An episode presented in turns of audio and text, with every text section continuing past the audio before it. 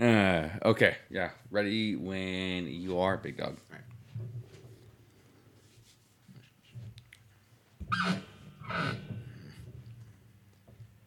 Welcome back, everybody. Episode 155 of Totally Talking Sports. And the Texas Rangers are officially World Series champions. Congrats, Chad. You Uh, deserve it. We're obviously going to touch upon some of the games in a little bit, but I felt like I had to start off with that because it is uh, I didn't. biggest even, news right I now. didn't even put in the Twitch thing. It's- uh, I will put in the podcast. But it's thing, it's though. yeah, it's the biggest biggest thing that happened this week. biggest sports thing that happened this week. Uh, so yeah, we'll obviously touch upon that in a little bit. Uh, no Kyle this week. Um, couldn't make it, uh, but it's all right. Tim and I hold it down. Uh, shouldn't be too long of an episode. The games this week, as far as uh, football goes, not great. Not a lot of ass. Yeah, a lot of turds. a on- on the lot of ass. Um, you know, and the games that were good were between like some bad teams. Yeah. So you know, we'll, you know, but we'll talk about some of them. Uh, and then uh, we got to check in on bets because I lost a lot of money last week, and I made more, even more bets this week. And we're also going to be looking ahead at the rest of the season. Because we have we some we have some like half season bets. Yeah, we have some mid-season bets we're checking in on, and because it's the middle of the season, figured it'd be a decent time to uh, take a look at kind of the lay of the land as far as the NFL goes, make some predictions for the rest of the season, uh, as well as uh, I have a college football playoff uh, parlay, just four teams uh, to make the playoff. It is my my four. Um, I just did it as a you know a little twenty dollar parlay. Yeah. It was fair. it's probably not gonna hit, so who cares? Uh, You gotta do what you gotta do. yeah. Uh, and yeah, I have a bold strategy this week as far as the rest of my bets go. I'm excited to hear what the bold strategy is. Strategy. I mean, it's not really like a strategy; it's just more bets. strategy. My strategy is I bet. my strategy is I bet on every single game. I don't think it's gonna work. Oh, we'll see. We'll see, right? Yeah, If I- don't know, we, don't know. Don't Well, I it probably won't because I lose all my money in real life. You know? Right. So I, I figure now it's just go go hard in the paint with fake money to make up for the fact that I'm no longer betting real money because I I can't. I somewhat adopted a new strategy, but like I couldn't like fully commit to it. Yeah. Um, it's the can't lose parlay money lines, money lines, but I Yeah. couldn't commit to. Also, couldn't find four money lines that I loved. Yeah. No, that's fair. You know what I mean? Like That's I fair. couldn't find four that I just absolutely loved. But I, anyway. tried it last week. I think I won one of those games. Yeah, well, no, Like, you did. You did bad. Yeah, I did bad. You did bad. Yeah, I did. And good. we'll talk about. It, yeah, we'll talk about picks. We'll talk about all that stuff. Uh, yeah, Timmy, bit, Timmy's little- back, everyone. yeah, a little bit of uh, you know, Timmy's back. A little bit of basketball to talk about. Uh, a little bit of fighting, nothing crazy. Uh, and yeah, that's really about it. So uh, before we get into anything, though, Timmy, how have you been? You had a fun weekend. Yeah, super fun weekend. Uh, me and Jesse, and then Ryan, like, uh, kind of tailgated us all the way up to Washington. Um, tailgating, as in just driving behind us, not the drinking part. Uh, but he drove up behind us. Yeah. Make that clear. Uh, I hope maybe he was. At the same time, dude. Who knows? Hope he wasn't. Uh, either way, he was safe, so that's all that matters. Um, but we drove up to Poulsbo, Washington, for our buddy Chris's and Meredith's wedding. Um, drive up was, I mean, long, super fucking long. Uh, but the drive up was a lot of fun. We stopped in Lincoln City, Oregon. Uh, our hotel was on the water, on the ocean, uh, which was super nice. We had a view of the ocean. Uh, that was cool. But we got in there at night, so it wasn't anything special. Got dinner at a brewery, and then uh, started our drive up the next morning up to Poulsbo. Uh, we stopped at the Tillamook uh, Cheese Factory Yeah. in Tillamook, Oregon. Hell yeah. We didn't stay there long because we just needed a bathroom break. So we're like, let's stop here. Yeah. So we got a couple cheese samples. Hell yeah, We went did. to the bathroom. You Place is, have got some ice cream samples too. I know. Place was electric. I could have spent a fucking full day there. I could have spent a full day I've thought there. of making the trip. just looking down at like Oh, yeah. the cheese factory was Yeah. just like me and Jesse were like, oh my god. And they have a cafeteria too. No, they have a full on cafeteria. They have a gift like shop. They have everything. ass mac and cheese, the like Yeah. bear cheese. Yeah, no, uh, I could have spent I could have spent a whole day there for sure. Uh, so Tillamook, uh, big booming to you early. Um, you guys are awesome. Uh, then we went up to Poulsbo, uh, did the rehearsal dinner, uh, which was a ton of fun. Um, just getting to see all the boys again, and then did the wedding. Uh, wedding was a lot of fun until I don't remember because I got very blacked out, and I honestly got blacked out pretty pretty early. We had to do like walkouts and stuff, and I was good during that. But once we sat down for dinner, and then you just lay a bottle of wine in front of me, all bets are off. Um, I got way too fucked up. I apologized to Chris Meredith. Said, "Hey, sorry if I made a scene," but I don't think I did. Yeah. Because Jesse, like, next morning was just like, no, you were just like really fucked up. Apparently, Chad went and got her and was like, hey, you got to get Timmy out of here. So I appreciate you, Chad, looking out, homie. Um, get me out of there before I did something stupid. Uh, but the stuff I do remember, I did have a lot of fun doing, hanging out with the boys, hanging out with Chris. Uh, very happy for Chris and Meredith. Uh, they're going to make a great married couple. Drive home, very long, 12 hours. I bet. And I, I, I think it was like ended up being about 13 because we wanted to take a couple extra stops, stops for bogey. Um, but yeah, I got in like at 10 at night or something like that on Sunday. Yeah, something something, like like that. And then I feel like I still haven't caught up on sleep because I got so days. drunk the two days of the wedding, you know. Yeah. I got minimal sleep then, and then I can't sleep in a car ever. Same. Unless I'm like fucked Yeah. up. Right, unless I'm unless I'm fucking gone. Yeah. Or like just I don't know. I feel like dead tired. So I guess. told Je- kept on telling Jesse like, "Hey, you want to take an hour nap? Let me know." You know, but she she was an absolute trooper, big boom and Jesse. She just drove the entire way. She doesn't like my driving, so I was kind of just passenger princess, and uh, which was cool with me. Uh, but other than that, trying to get back into the groove of things this week. I don't know. Just I feel like every single day I'm just like tired, um, for no reason. But uh, other than that, happy to be back. And uh, how are you? been good. Just been working really most more than anything. Just been working. Um, watched some ball over the weekend. The stream's already dying, huh? Yeah, I saw that. Uh, yeah, just kind of hung out over the weekend. Uh, yeah, you guys are out of town, so I was got to sit on the couch, had my laptop, had Superbox going. So I had you know Red Zone.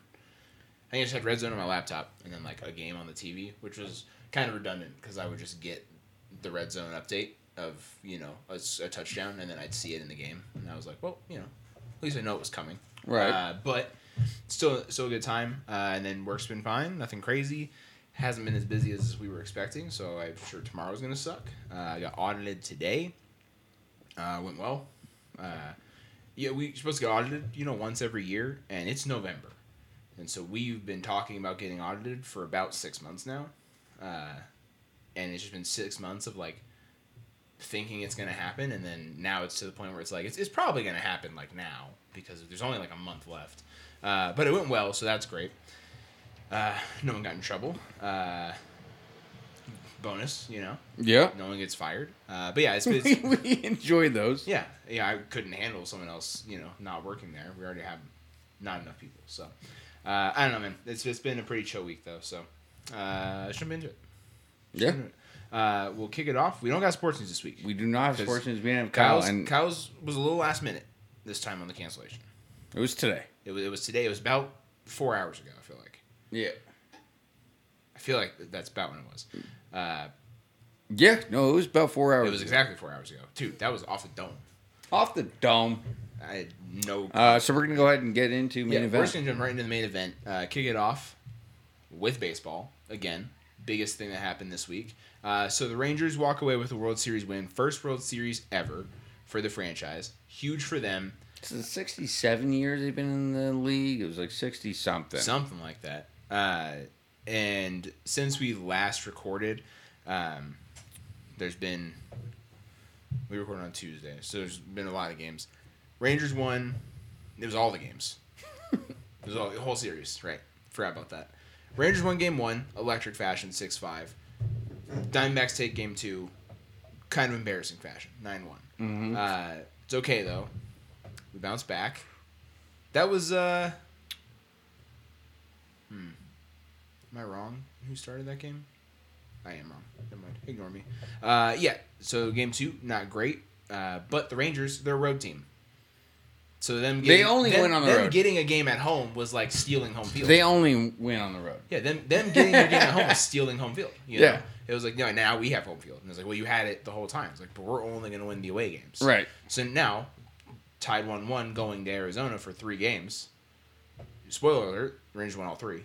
uh, three one uh, for game three. Uh, great performance uh, pitching wise from both sides. Um, obviously, uh, a two run jack from Seager to start the game uh, was all they needed. Uh, but again, pitching was fantastic to hold the Diamondbacks to one run. Next game, game four, uh, Rangers get out to a nice lead and kind of co- were able to coast. So the Diamondbacks put up seven, but it was because the Rangers already had like nine, like going into the ninth. No. No, I'm sorry. they scored ten in the in the first three innings.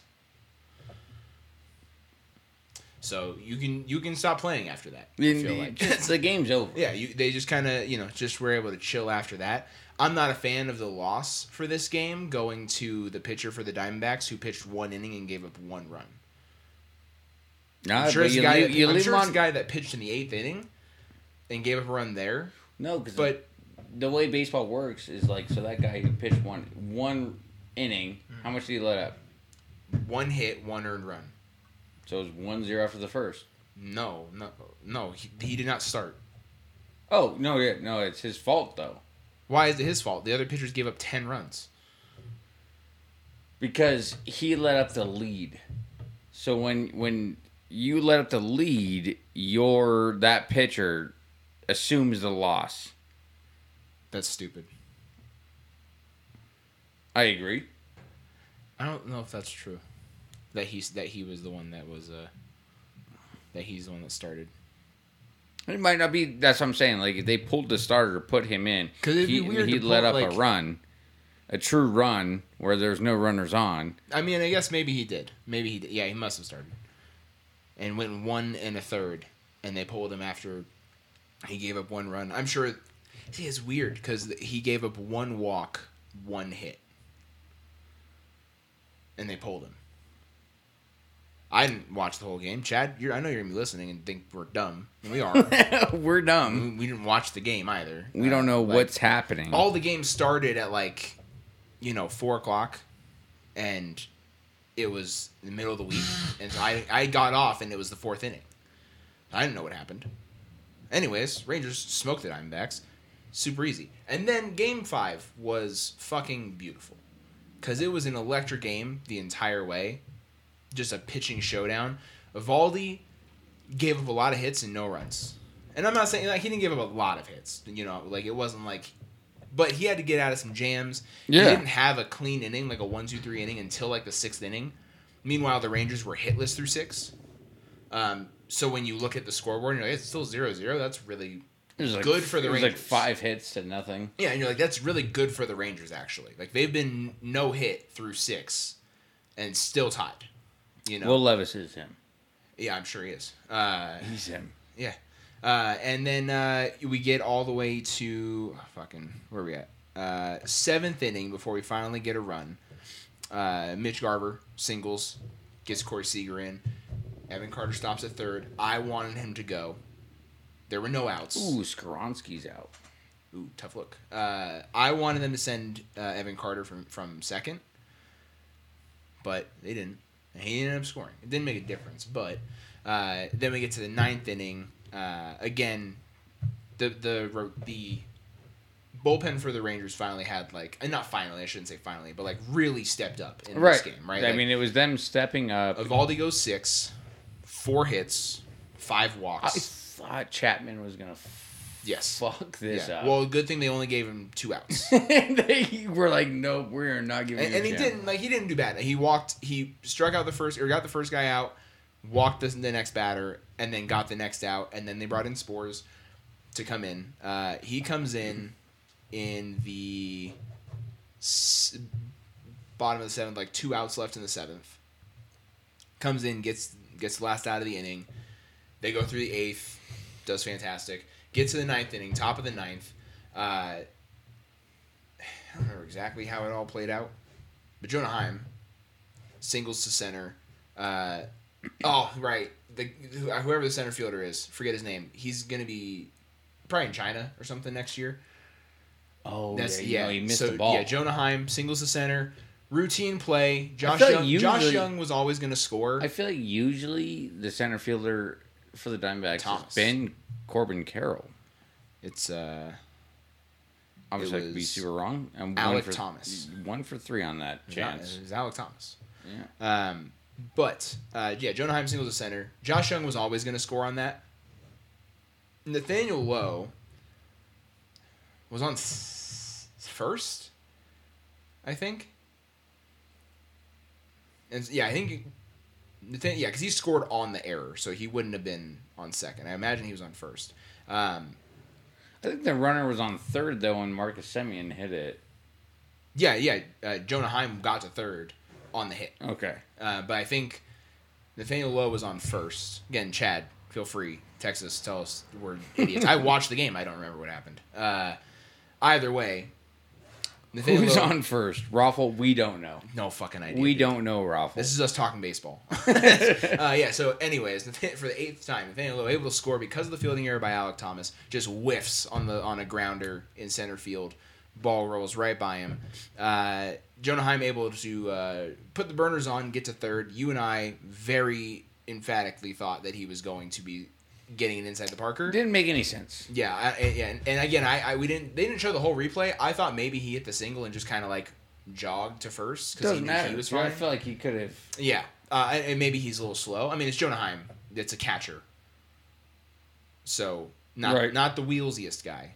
Uh, anyways, he gets a third, and then Marcus Semien homers in the next at bat. No, like two bat two at bats later. Yeah, it was like two outs. It was like really Yeah, gonna leave two outs. on on third. Yeah, exactly. So Marcus Semien gets the homer, puts him up five, and then Sborz is able to come in in the ninth. They don't even have to bring Leclerc in. Uh, Leclerc. Yep. You know, I I believe in it to the guy that says the name, and I'm just gonna say what he says. He's wrong. Yeah, So are the announcers. I agree. no, you don't. I'm just saying what they say. uh, but Sborz Sborz stays in uh, again as a relief guy. He goes two and a third, um, gets four strikeouts, gives up one hit. That's fantastic from a relief pitcher, especially when we've. And it hasn't been an issue in the postseason. Like it hasn't. The Rangers haven't struggled in the postseason. Um, their toughest series was against the Astros, and that is fair for any team to have their toughest series against the Astros. And it wasn't like, oh, the bullpen comes in and fucks game after game. That was not what was happening. But the fact that at the start of this season and from rollover from last season, it was it was all all we thought about was how is the bullpen for the Rangers going to hold up? And obviously the moves they made, Especially in the playoffs. yes, Like, obviously the moves they made though paid off tremendously. Chapman did fine, did exactly what he needed to, and Sborz comes in, gets a save. Uh, I mean, it's a save, it's a five run save, you know. Save's little, a save. A little generous. Saves a save. Feels a little generous. Saves a save. Uh, but he does go one, two, three in the uh, bottom of the ninth. Uh, I would imagine dejected Diamondbacks. and that strikeout was electric. oh yeah, end. no, the, it was it was like a curveball that hit like top right corner of the strike zone. It was absolutely beautiful. Uh, but regardless, it was a fantastic game. Great way for the Rangers to get their dub. Shout out Bruce Bochy. Uh, I mean, the fact that he's the third manager to take three different franchises to a World Series is mind blowing to me. There's been Three? yeah, Padres. Don't quote me on that, but I think that's the other franchise. Might be. Um, I only think I know that because I think I've heard Ryan say that before. Uh, but he's the third manager to do it, which is wild to me. Like in no other sport uh, is it like a regular like that's like almost a regular occurrence. like, like if he's managing a team, you guys have a yeah, chance. yeah. I'm like that's and- and then he switches teams like pretty decently off, and it's his first year back. Like, Yeah. uh, yeah, no, Bruce Bochy, the goat. Uh, I don't even think that's really up for much debate. Um, yeah, that's our baseball talk. Chad, we didn't do you proud. I'm aware, but we tried. Uh, moving on to basketball. Uh, college basketball is back on Monday, so that should be fun. Uh, I'm very excited for numerous reasons, just mostly for Duke though. Uh, so excited for that. Um, NBA wise, Uh, nothing really standings wise. I mean, it's still super early. Teams have played like five ish games. Um, but the biggest thing that happened was the James Harden trade. Uh, James Harden gets traded to the Los Angeles Clippers, which is the team that was, you know, it was the only place he was going to go. Yeah. And I like here's my whole thing with this trade is James Harden like obviously just wants his ring, right? So he requests gets traded, get gets happy. I, I agree. Uh, gets happy originally when he gets traded to the Sixers, and you got Joel Embiid, and Go through the list. He was happy when he got traded to the Rockets. He was happy when he got traded to the Nets. He's happy when he got traded to the Sixers. Now he's happy he gets traded to the Clippers. But the thing is, I f- like James Harden is still looking for that team that is so built, but he's still the number one piece. And like he goes to the Clippers, and like, dude, you're just not the number one piece. You're behind. he might he might be because the other guys can't stay healthy. no, I. That's my whole thing with the Clippers. I don't think that they're not healthy. I think they just like are fucking don't want to play during the regular I season. think Kawhi doesn't. I think P- Paul George does. Okay, that's Kawhi fair. does not want to play in the regular season. Kawhi's like, no, just save me for the postseason. But let's look look at how well that's fared for them. It's never worked. It's never worked. Yeah. Uh, but NBA's dropping this new rule where you have to play like a certain amount of games, right? Uh, Is that next season? so no, I think so. The main thing is you have to play a certain number of games to be eligible for end of season awards, which a lot of guys don't care about at this stage in their career. If you're worried about load management, you don't care about winning an MVP. Like MVP is for like guys entering their prime. Load management is for guys on the back end of their prime. Um, there's going to be maybe a little bit of crossover there, but for the most part, it's going to be your Lukas, your Embiids that are like striving for MVPs, and they're not worried about load management. Um, but the big thing is they're going to start fining teams uh, For- for resting too for, resting like multiple stars. Which is I And I they, like and, it. and they have definitions of like you have to like people that were all stars or all NBA I- in I the like last that. certain many years. I like that I love it because yeah, it's because it's- like people don't like. We, always talk about, from what I understand, the Sixers are going to have a lot of room to sign someone who will be looking at the trade line. Yes. fair enough for the 76ers. Yeah, and- yes. and they, they will be we'll talk about the actual trade in a second. yeah, be looking for that. My whole thing with that load management thing is, sorry, ruffled completely threw me off. Sorry. What were we talking about? Load management, you What can't sit the, uh, multiple guys. Yeah, so like we've talked about in the past of guys and horror stories of people spending like the Messi story, where that guy went and spent like thousands of dollars to go see Messi. Obviously, Messi made it right Yes, uh, because but Messi's a goat. But like when you talk about like a fucking random ass Thursday game when you go to see the Lakers versus the Clippers and you're hoping to see LeBron, AD versus Kawhi, Kawhi, PG, and now James Harden, and you don't get to see four of the five. yeah, You get to see one of them. Like that's just not fair to anybody. And like I understand like it's a business and so like teams have to be like, "Hey, we're trying to win a championship here." But also, the other side of it is, yes, it is a business and you're selling tickets to see these guys play. Yep. Like Kobe Bryant and like Shaq and Penny Hardaway, Michael Jordan, all those old guys, they didn't do a whole lot of load management. no, no one, no one did load management. It's not like that. That's not a thing. load management is like a in the last decade, but really in the last like five ish years. And I think it's just I. I hate the load management argument because, like, the guys making the argument, like, are obviously like very new fans that didn't watch like basketball. yeah, back or in the it's, day. or it's like people that like I get. It's people that Kobe like Bryant with, like, like, took like shit. zero days off unless he was injured. Shaq zero days off unless he was injured. most of those Larry guys didn't, Bird zero days off Yeah. unless he was injured. All those guys like, and even like the guys that weren't like perennial all stars like fucking Kobe Bryant type, Penny Hardaway, freaking, just name anyone. They just load management wasn't a thing. So I hate this whole thing with load management. Yeah, no, it's really stupid. Again, it's it's. I don't know. I don't even. It's like. I don't know if like the next generation is going to keep going with it, but it's like the guys they that are. It's like the guys that are on the tail end that are on their way out. Like, and LeBron doesn't even do it really that much. Like he does it occasionally, but like it's the guys like Kawhi, that suffered really bad injuries earlier on in their career or had significant injuries like back to back seasons or multiple seasons in a row, but are still really good and just don't want to risk getting injured. And while to an extent I understand, at the same time, you look at those guys, you look at a Kawhi Leonard who, like last season, was like, oh, I'm to, you know, take care of my body during the regular season. We're to be ready for the playoffs. Like, as long as we're in the playoffs, we're to make a run. And then he got hurt in the first round of the playoffs, and they got bounced early because his body wasn't used to going full speed all the time. Load management's fine occasionally if you're really overworking yourself, but when you're doing it for the entirety of an 82 game season, well, then when you get to the playoffs, your body's not in its regular shape. It's like it's the same reason why in uh, the NFL you have to get guys going in preseason. It's why you got to get the starters out there in the last like game or two, or for the last like half of a game, or for the first half of some games, and get those guys out there because their bodies need to get used to the contact. They need to get used to the physicality. You can't just throw a guy in in the playoffs. You can't just start a guy in regular season and just be like, "Oh no, no, you're fine. Just go full speed." No, Like, they're I- gonna get hurt. I, I completely love that that argument was because guys like Kawhi Leonard, who only want to play during the playoffs, they're gonna have a they always have a rude awakening. yeah.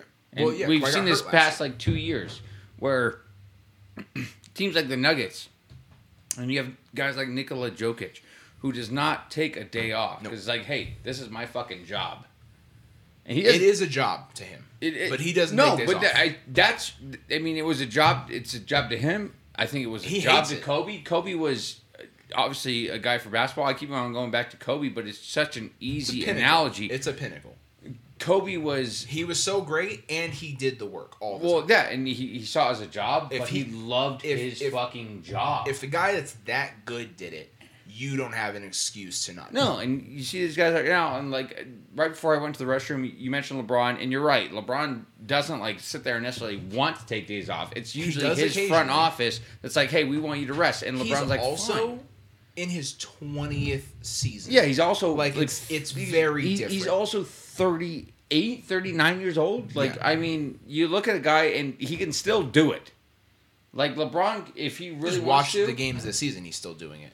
I Uh, sent you some notes about the Rangers on Instagram. If you guys are going to talk about them all, okay. Well- real quick, let's backtrack. Uh, I think Chad must still be at work, um, and so he wants us to mention these. Um, so Chad, this is for you. real quick, six notes. Marcus Semien played in all 179 games the Rangers Hmm. played this season. Fuck it, that stat alone is booming. yeah, no, and he, he that guy plays all the time. Like he's missed like I, I I miss Marcus Semien. I miss Corey Seager. The Rangers have adopted a lot of the Dodgers players. and I'm not necessarily happy about it, you but I'm, Marcus Semien. we did have Marcus Semien. What? Yep. He also set an MLB record for most plate appearances in a single season with 835. Big booming to you, Marcus Semien. Um, Nathan Eovaldi, five wins this postseason, uh, tied for most all time in a single postseason. Uh, didn't know that. Marcus, Marcus Semien never played for you guys. Played for the A's. That was the one. Uh, okay, Chad can laugh at me there.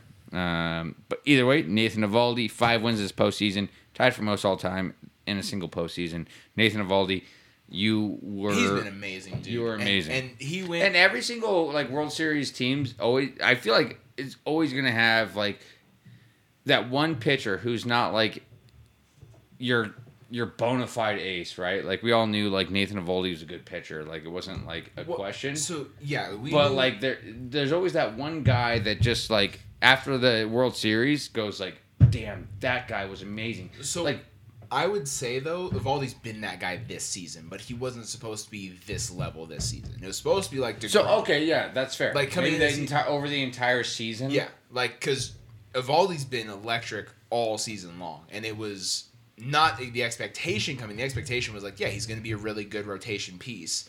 And then you go and get Scherzer, and obviously the hope was for Degrom to go, and you would be able to look at that rotation and go, oh, we have Degrom and Scherzer and Eovaldi, and one of those guys is our third best pitcher. Right.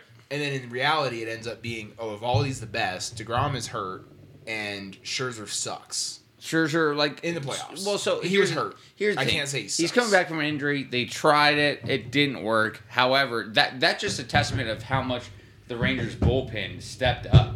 Because like when they stuck out Scherzer there in that in that game, and like game two against the Astros. yeah, and, And he gave up four through four. right, Or so like, like five, oh, four okay. through three. Well, no, and you were all upset about it. I kind of reeled you in, and I said, hey, I think that they're just trying to get a feel of where Scherzer's at. I know. You know what I mean? Like it- that Still was a it. tactical decision, but when they started him in that World Series game and he got shelled pretty early, then it was clear like, hey, he's just not ready to pitch at this level right pulled now. You know what I mean? Just so they just pulled him. But that's what I'm saying. I think that's a testament injuries. to no to the Rangers bullpen.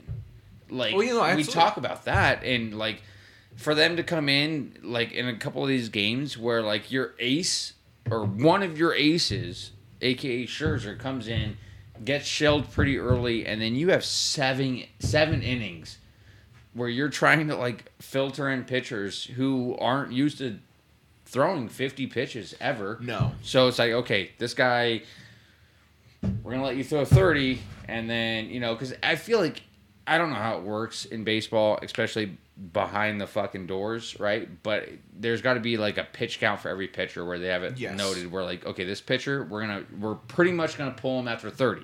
The next guy after 20. You know, blah blah blah. Yeah. I, those numbers can be obviously very off. I could be very wrong, but I think it's something to those lines.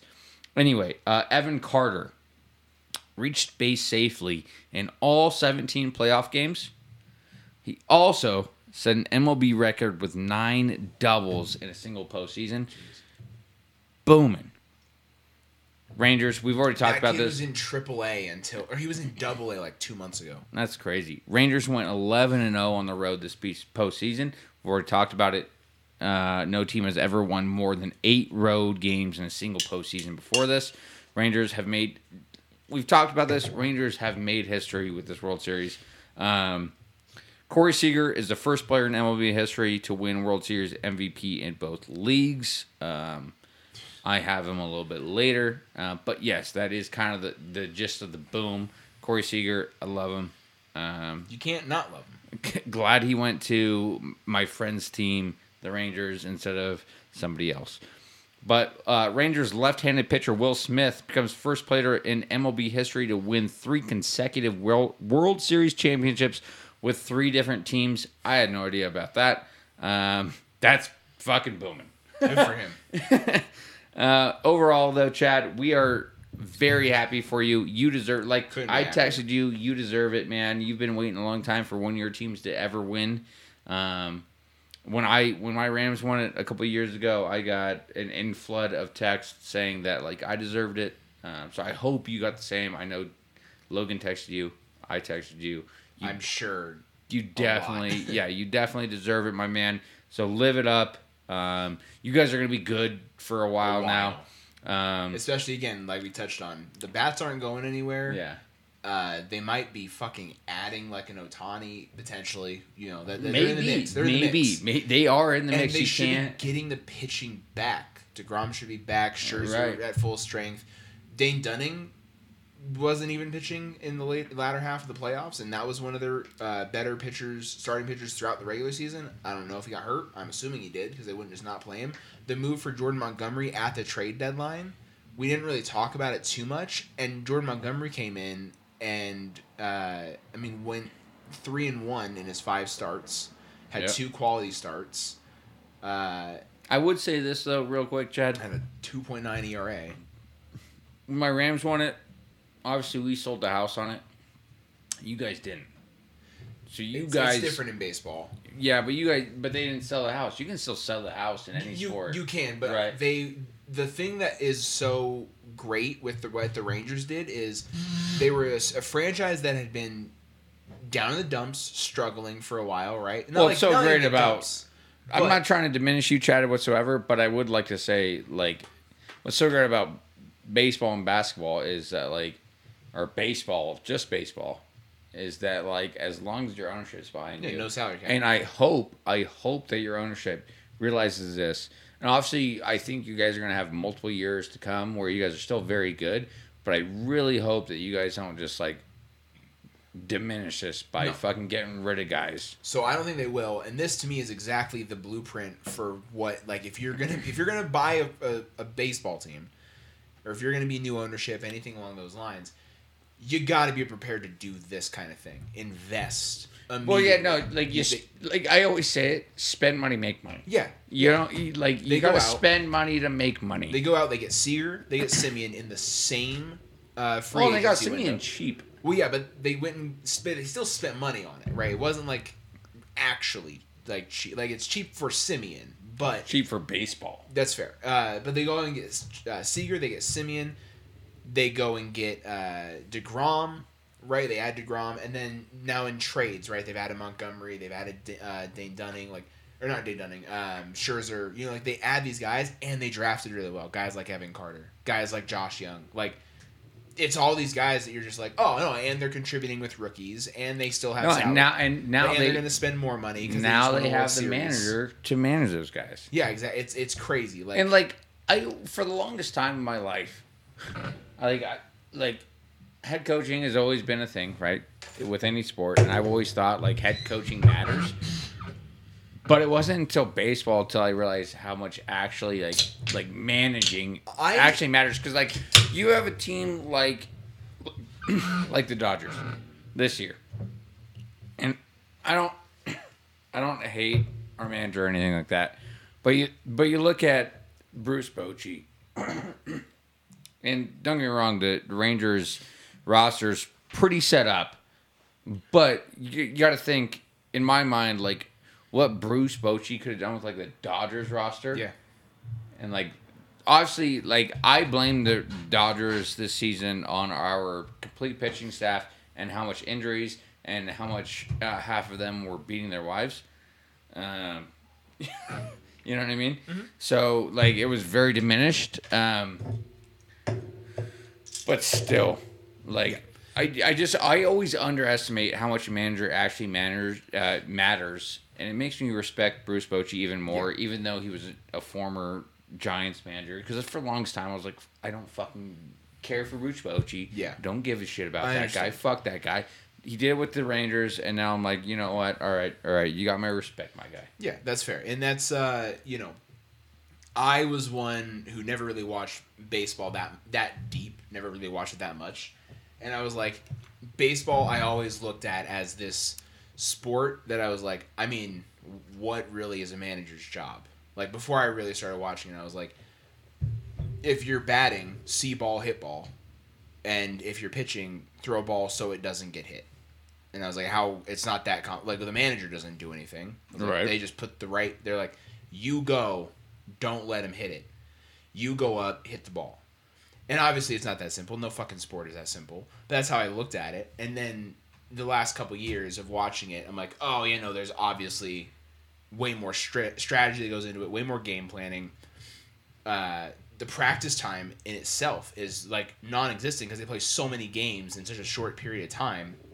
You don't have practice time. Like, and spring training is for getting some guys back warmed up, getting back into the action. But you're not going out in spring training and like drilling guys. It's not like football where you get a mini camp and you're drilling guys with a playbook. You know, it's not like basketball where you get you know a day for practice in between games all the time. Like it doesn't work that way. You have you have a four day stretch where you play four games and then you travel for a day and then you play three more against a different team in a different city and like that's just how it plays out. You don't have time to practice. Like it's about building camaraderie. It's about building chemistry and then putting guys in the right situations to succeed. And Yeah. that's what Bruce Bochy does so well. He'll pull guys when he when he needs to. Like you and I sit there and we're like, why, why are you pulling Aroldis Chapman after two outs? Like he he's got two outs. He walked a guy, but like he's doing fine.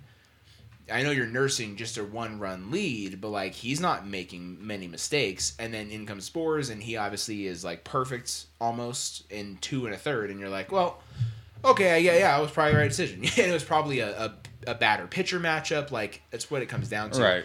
And I'll give Bruce Bochy all the credit in the world again. Like it's way more complex than I try to think of it. Uh, and good on him for figuring it out and doing the most with this stacked roster.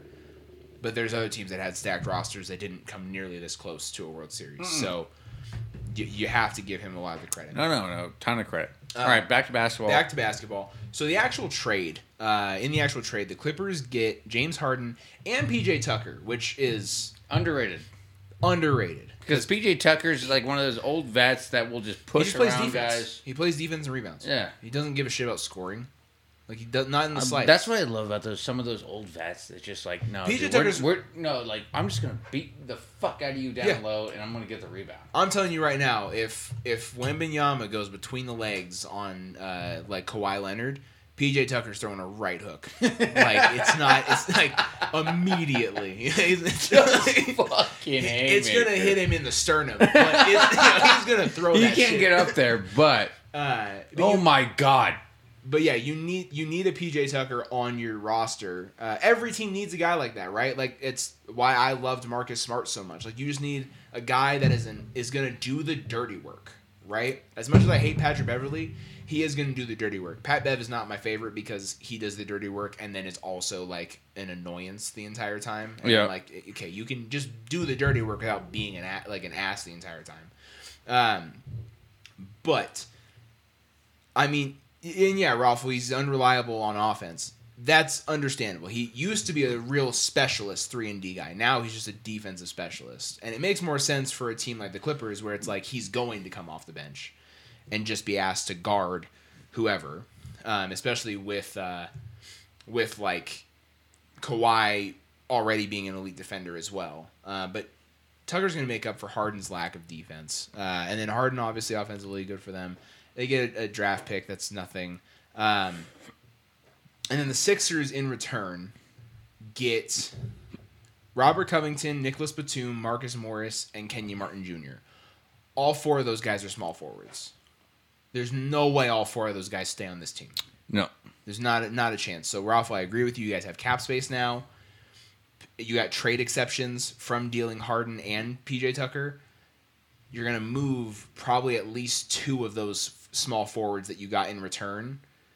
Package that with a trade exception and go get probably another wing would be my guess. A, like a better max wing, right? I've heard floated for like a Siakam from uh, Toronto or like an Alex Caruso if you want a defender specialist, um, or even like a DeMar DeRozan or a Zach LaVine, and you let Maxey run the point, uh, you know, kind of a deal. Any of that Does could work. feel to you that some of these teams are getting too rich? Who's getting too rich? When you look at like, okay, so trading for like DeRozan, right? I mean, Bulls only have Ball and DeRozan. No, no, no. They have Zach LaVine, Oh, Zach LaVine. Alex Caruso, uh, who they paid, uh, DeMar DeRozan, and Vucevic. Vucevic is, is old school big, but uh, so he wouldn't be good for, and he definitely wouldn't be a, a guy like the Sixers looking to trade for. But I don't know. Sometimes I feel like so- I feel like sometimes some of these teams get too rich where they're just like able to like just I don't know how the Bulls swung what they did, getting LaVine and DeRozan and Vucevic, and then also signing Caruso, and having Lonzo Ball, who's not playing. So I think they get accept. They, No, he, he, he's not gonna. they get play. salary exceptions for that, but He's never gonna. Play. I get what you're saying. Do you think he's ever gonna play? I hope he does. I, I- I, would like to see. Lonzo Ball back on the court. I don't know if he ever will, but I really hope he does because the guy's electric to watch. Um. Anyways, as far as yeah, go, A Laker fan saying this. I mean, whatever. Yeah, money is fake in LA. No, no, it doesn't matter when you when you've defeated You, just- AIDS. you guys just print. I mean, you're not wrong. the Lakers defeated AIDS. I mean, yeah, I would 100. And look at look at Magic now. He's bought an MLB team. He's bought an NFL team, and He's in it. He's, he's in part owner of the Commanders. a in MLS team though. Yeah, and WNBA. I mean, that was like five bucks, but you know, it's he's. We should try to become one percent owners in a WNBA team. I'm sure you'd find enough money in the couch to be one. One percent. it's gonna be a decent bit of money. Yeah, I'm sure we have enough saved up for the podcast, though. No, I don't think so. I, I would I would venture a guess that we do. There's No, one there's a new, there's a new expansion team that just came out in Golden State. Oh, we Oh, Yeah, could but you know- absolutely be my okay. owners. Okay, can you? Okay, can you find? I don't even know a couple hundred bucks to buy into a, a team? Like we don't have like. I think you're underestimating. We do not have like thousands of dollars. We have. No, I, I know. I'm just saying. You know. You know what I'm saying. you're being They're not that. They're not worth that much. All right. In any other business, if someone walked in and was like, "We'll give you one percent of the team for this many." You know, thousands of dollars. You go, your your franchise isn't worth that much. Why would I give you that much money? You're valuing your team fifty times higher than what it's actually worth. No, I'm not giving you that much money. I will give you a fifty spot from my wallet for one percent. uh, anyways, yeah, the Sixers are definitely going to package some of those guys. Get a get some kind of wing because they have Maxey, they have Embiid. I'd like to see more from Tobias Harris. I really love Tobias Harris. Like I really think he can. getting old. I know, but he can still be that uh, reliable shooter, kind of a score. You know, a score. He's not an off the dribble kind of guy, but like uh, you know, maybe cut a few times here and there, sit in that corner, be the open shooter. Right, Max is going to draw a lot of attention because he's the young stud right there right now. If you get another wing that's also that Sixers kind of guy, re- really balanced so far. Tobias is a solid defender too. Yeah. Tobias is great. Uh, Sixers. Give me another wing though. Give me another wing that's an even also another like really offensive threat like a DeMar DeRozan, and then you get a guy like Tobias Harris who's going to get open shots. And Kelly gonna knock them down. Oubre can go. Ooh, look at my asshole, Bray. Yeah, God. Uh, yeah, yeah, and uh, I wouldn't expect like too much contribution from Kelly Oubre. Like like some yes, but not like game changing, especially not in the playoffs. Uh, my my issue with this trade, as always. Oh, and then the Sixers get a bunch of picks. They get a 2026 first rounder. Um, that is the least favorable between the Thunder, the Clippers, and the and the Rockets. There's too many teams involved. Um, they get a unprotected first from the Clippers in 2028, which will probably be very high value because there's gonna be no Kawhi, no PG, no James Harden, um, unless they've rebuilt already. Um, and then a couple seconds, and then a first round pick swap from the Clippers in 2029. So it's a lot of draft picks, um, and then some guys that are just pieces to move later on. I- I- For me, like the Sixers did the best with what they could. Like Harden was never gonna play there because he's a little bitch and he just complains about every situation that he demands to be in, and then he gets in that situation and then he complains about the situation that he's in No, I and uh, and you'll have a bust about later, and I'll talk about what he said today that made me hate him even more. Uh, but it's not gonna work. It's not gonna work in LA. It's it's I don't see how it does. Like sure he can play with PG and and Kawhi, and he's gonna play point and like PG will maybe play the two or they'll start like Terance Mann at the two or Terance Mann at the one, I guess, and Harden at the two, but let Harden run the point. PG will play the three, Kawhi will play the four, Zubac will play the five, and like it, it makes sense on paper, but it's never gonna mesh because Kawhi's still gonna miss a shit ton of games. all right. I love, I love PG. Like I have a soft spot for PG because his game is so pure. Um, regardless of like you know sometimes he dips in, in the playoffs and sometimes uh, you know he, he's had some injury issues in the past. But I like PG in his game and he's just a solid guy. But you, Harden just never works in any locker room. He's just That's the issue. he's not a locker room guy. That's the issue. Like he's he's gonna fuck up the locker room. I think regardless. He's back with Russ. That's not gonna work. They're the same players still. Now Russ is gonna have to go back to the bench, and he's gonna play the same role he was playing for the Lakers, where not he like it. sucked. and not He was trash. Like yeah. and so now he's going to be diminished, and you're going to have Harden who's going to get. I feel like James Harden just wants to be in situations where he can pass the blame when they don't succeed. I feel like he wants to be in good situations, but also situations where he can pass the blame. It's like he, he demanded this trade because he knew in Philly there's no way they can blame Embiid. He won the fucking MVP last year and balled out in the playoffs. They're not going to blame him. They're not going to blame him for poor performances. They're going to point to James Harden and go, You're playing with the MVP of the entire league. You need to be better. Now he's like, Well, I'm playing with Kawhi and Paul George. Shit, Westbrook's still here. Like, wh- why are you getting mad at me? Like, spread the blame. Like, that's what he does. He's a selfish guy. That's that's really what it comes down to. So, I don't see how this works. If you realistically think the Clippers have a shot, I think you're an idiot. This team did not get better, at least not in, good enough to contend against the the Nuggets, which is the benchmark. I still wouldn't put pick the Clippers over even like the Warriors, who have got their chemistry figured out. and are starting to play like they did two years ago, not last year. Like maybe not even the Suns, and I don't even like the Suns' chances because I don't love the structure of the team without a true point guard unless like Book can really adapt to a point guard role. Um, and I haven't been paying close enough attention. So I, like the Clippers are still like fourth, fifth team to me in the West. Yeah. And you traded for Harden, and now it's and like that's a rental because he's going to demand a trade in a year, you know, and it's not going to work, and no one's going to trade for him because it's been this is his fifth team that it's not worked. And if imagine if James Harden would just not be an idiot and would just be like, hey, I'm cool not being the number one guy. I'm cool with being an all star, an all NBA level player, a scoring champion. Three Maybe- time maybe scoring champion. I'm just looking. he wouldn't have been a scoring champ in also, OKC, but yeah, like maybe he just like, hey, I'm just gonna score some points. I don't even need you to fucking pass it. Yeah, it's just like he never adapted to his role. He always has this. He's always had this ego of like, I need to be the guy.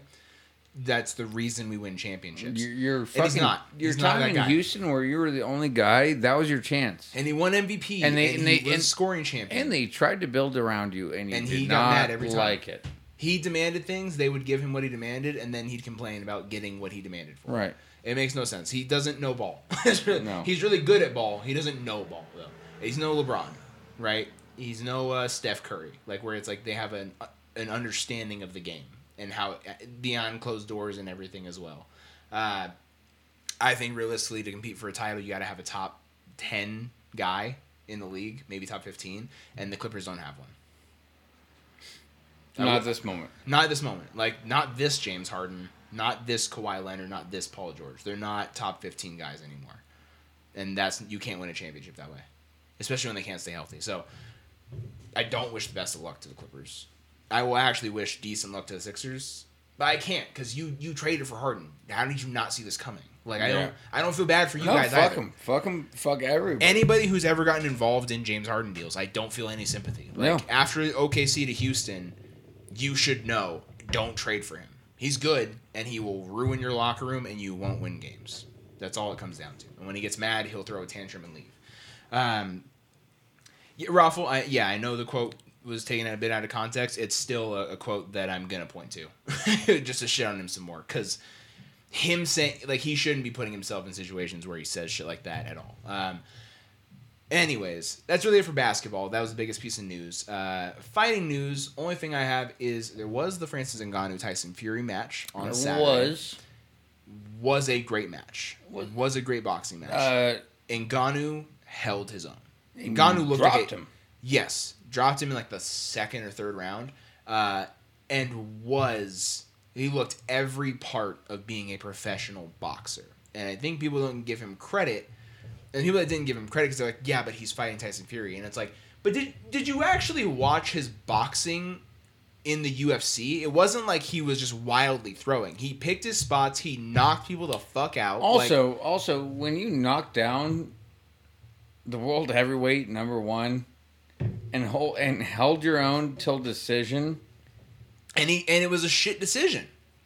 it, Like it was close, but I really but don't yeah. think Fury did enough with but, a knockdown. but he, he's a world heavyweight number Yeah. one. We know how that's going it's to go. tough with a knockdown though, Right. because the knockdown's an automatic. Right. And so anybody that's like trying to like diminish him is just dumb. just an idiot. Yeah, I, I there's no Because there's nothing more you can like ask of him. Like he went in, went toe to toe. He had Mike Tyson and as he's his like trainer. 38. Yeah, and he I mean, had, I know Tyson's old too, don't get me wrong. Tyson's what, like 39, 40? uh, He's something like that. 35, 35. Ngannou's what? 37. 37 So year 37 old. started boxing like six months ago. Like really, like Like, just boxing. Like focused on boxing. yeah. And knocked down the heavyweight. Obviously, lost the decision.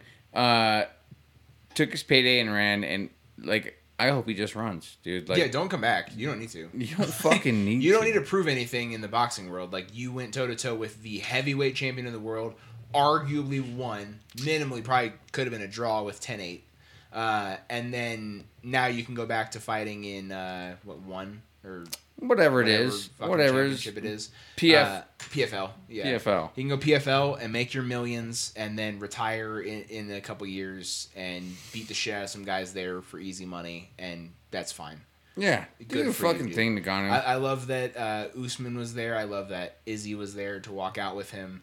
Um, I cannot stress how much I hate the theatrics of boxing. I didn't watch it. Uh, it's it, the the you know how much time was between the fight right before Tyson Fury, like thirty minutes. like an hour and a half to two hours. What? There was like a concert. What? They they had the walkouts take five minutes each. You gotta pay these fighters somehow. it makes it so fucking. I'm like, walk to the goddamn ring. it's it's like a a 200 foot walk. That's what makes us appreciate the UFC Yeah, because fucking Hamzat will run to the octagon. and the fight's going. Yeah, it, it, yeah, I need that. You know, yeah, come out to your walkout song. That's great. Don't have a fucking concert in between. They had like three different artists perform songs before in bet- like in between the fight directly before the main event. It made no sense. And then when they're coming out, they have guys with them singing an entire song, so it's literally like a three to five minute walkout. They sit in a fucking throne. On, and I'm like, what? What do we have time for this? Like, why are we doing this? Go fucking fight. like, I don't care about that extra shit. Um, either way, great for Francis Ngannou. I, I I hope the best for that guy because again, UFC fucked not fucked him. He got paid millions. Like he didn't get fucked, but they didn't value him. They didn't respect him. The UFC Right. doesn't value respect most fighters. All right, no, they don't. I'm glad. I'm glad for him. He's getting paid and he's having a good time and proving his worth. Uh, even though he didn't need to prove it to most UFC fighters or UFC fans uh, or fighters, uh, but to people that were gonna question him, he, he proved him wrong. I think you can't really doubt that. So good for him. Uh, move on to hockey. Uh, just quick check in on standings. Again, we're super early into the season still. Um, Bruins still on top, um, eight, zero, and one through nine. Dude, it's gonna we're gonna lose in the first round again.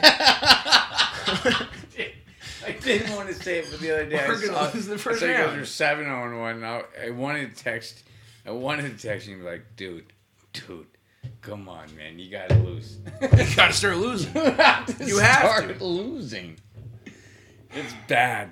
It's Yeah. bad. Yeah, like we- that's that's a bad omen. We started six and zero, lost in overtime, and then we've won our last two. Uh, and we gotta start losing. We really gotta to. start losing. We have four points with two fewer games played than the team. in no, it's not place. great. It's not a great look. Gotta stop. lo- Like like stop it's a great look for right now, right? It's a great look, but it's a bad look. when when the games actually matter. it's yeah, a bad look. Yeah. Uh, so have Bruins sitting No, top of the especially East. in hockey, you do not want to be good. No, not for this many games No, who's in last right now? in the entire league. No, just like give me the bottom four teams in the entire league. Senators uh, four and five. Okay, Penguins three and six. watch out for the Penguins. Blackhawks three and six. Don't watch out for them; they suck. And San Jose Sharks zero and eight. Okay, Oh eight and one. Sorry. I said my team. Watch out for the Penguins. Dude, actually, no. Watch out for the Oilers. Two five and one. Oh my God! Watch out for the Oilers. Watch out for the Wheelers right now. And the Kraken three five and two. Oh my! I told you, give me the bottom five teams. Yeah, no. I I went through the East and then the West is real bad. I didn't realize like the bottom of the Pacific is 08 and one, two No, give seven me, and give one, me, two give me five and one. overall standings, bottom five. Bottom five by points. Sharks 08 and one, Okay. one point through nine games. Sharks are bad. Flames two seven and one, five points through Flames 10, are pretty decent last year. Watch out for them. five points through ten games. Oilers two five and one, five points through games. Absolutely, watch out for the Oilers. Yeah, Blackhawks three six, three and six. Don't worry about them. Uh, Penguins three and six. Worry about them. Uh, Blues three four and one. Worry about them a little bit. Yeah, and then I mean that's That's four. that's six. Okay, I give you four Well, teams that's to worry four about. that you said to worry about. I give you four to worry about. If you want a fifth, it would be the next is the uh, the Kraken. worry about them. Five. Give you five to worry about. Yeah, and it's, it's I mean it's like five of the bottom seven. Worry about them. Yeah, Worry about them. yeah. The rest of the league. I mean, again, we're super early. Avs look good though, seven and two through nine. Golden Knights are nine zero and one through ten. So the Golden Knights and the and the Bruins are, you know, the teams that are gonna lose in the first round. Yeah. All right, uh, moving on. No golf, yeah. No golf. I know there's some tournament Jon Rahm's not playing in, but No, he. uh Okay, s- little sports news. He opted out of the Tiger Woods, the TGC. Rory, JT, whatever the fuck the TGC, I league is. Yeah, you opted out of it. Didn't really read into it because I don't care. Yeah, I agree with you 100%. All right. Uh, that wraps up for the main event. Uh, before we get into football talk, before we get into our college football games from last week, looking ahead to next week's games, and getting into NFL stuff, we're going to go over our bets. We got a lot to go over. Um, Me and Logan are down bad. We wish Kyle was here. Dude, Kyle made the no only, bets. he- last week or this week? last week, Kyle made. No, he made a bet. Dude, fuck Kyle. He made like one, two, three, four, five, six bets. He hit all of them. Seven. Fuck that Look, guy. Look, as long as he comes in last, that's two years in a row. Picks. And you have to go come up with the tattoo, We do. and then we also Need to shoot him with paintball. shoot him with a paintball. Yeah, while he's getting the tattoo. You come in last. Kyle, you come in last two years in a row. Tim and I have decided, and I think the viewers agree. You Yeah. Get shot with a paintball gun while you're getting your tattoo. Yeah, and it's all gonna be on live video. Because we've delayed, and that's maybe on us, but for wait, delaying on the actual tattoo. But, uh, you know, if you take your fake money and, and buy some shit, uh, veto us on some stuff.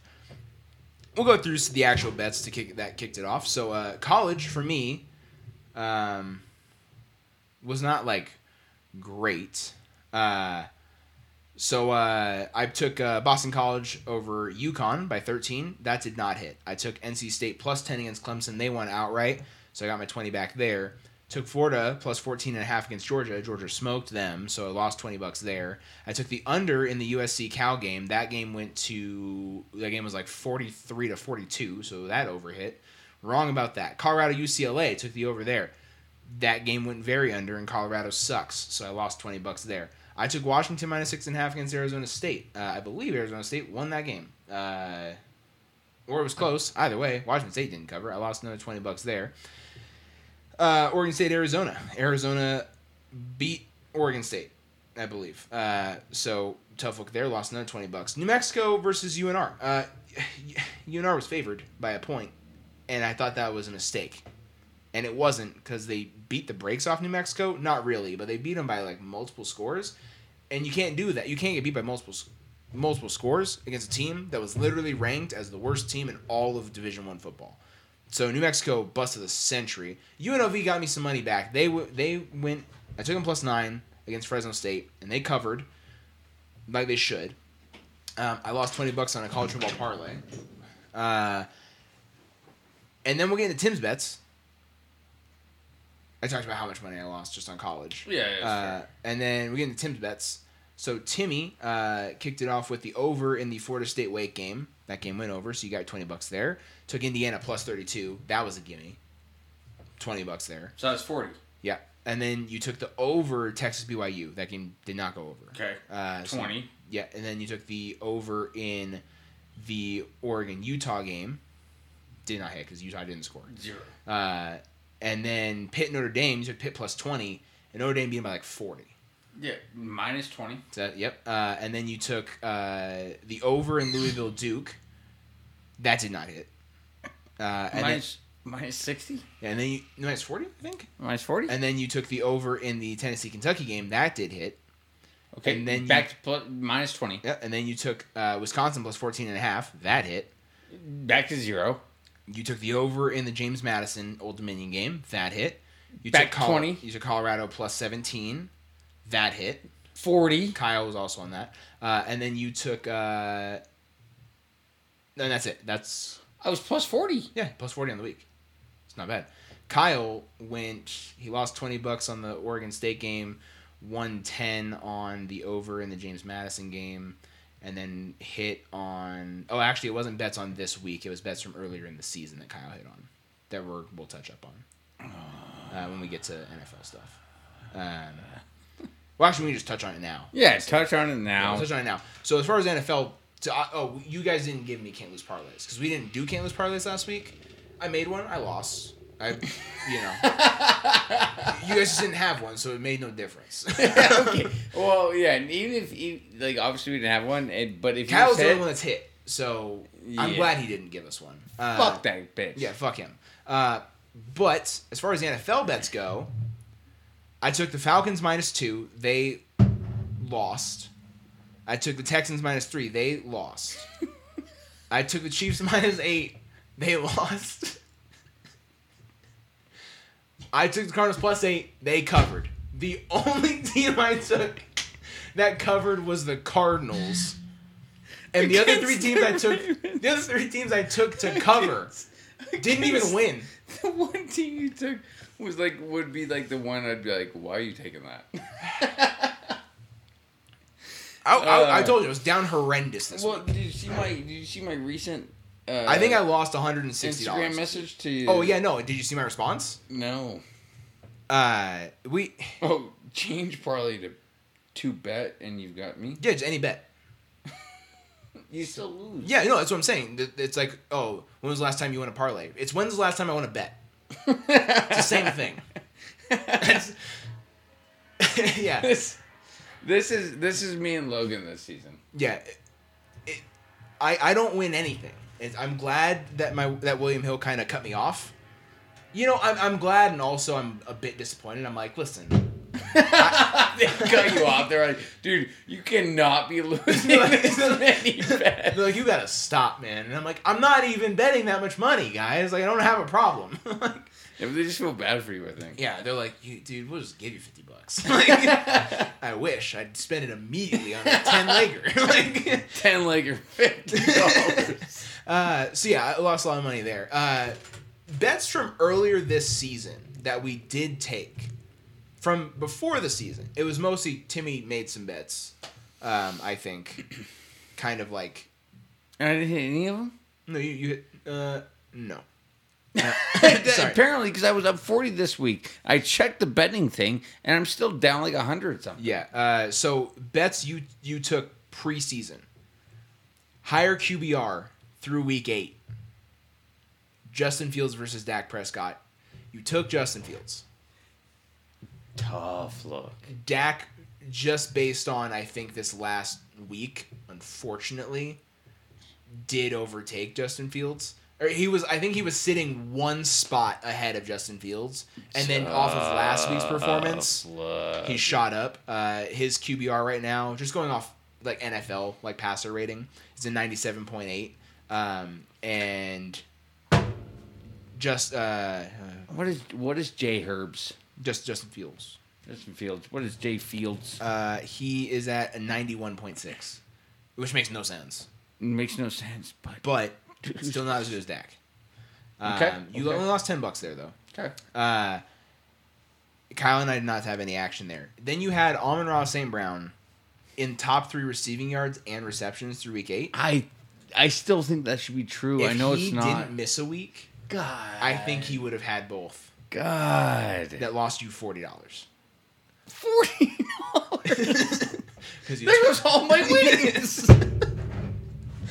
and then uh, and God, these half these, these half ones are fucking killing me. yeah, and then and it was you know top three receiving yards. So I mean, you could do that as like an over under like you know three and a half. Right. And Kyle and I took no, took the under, I guess.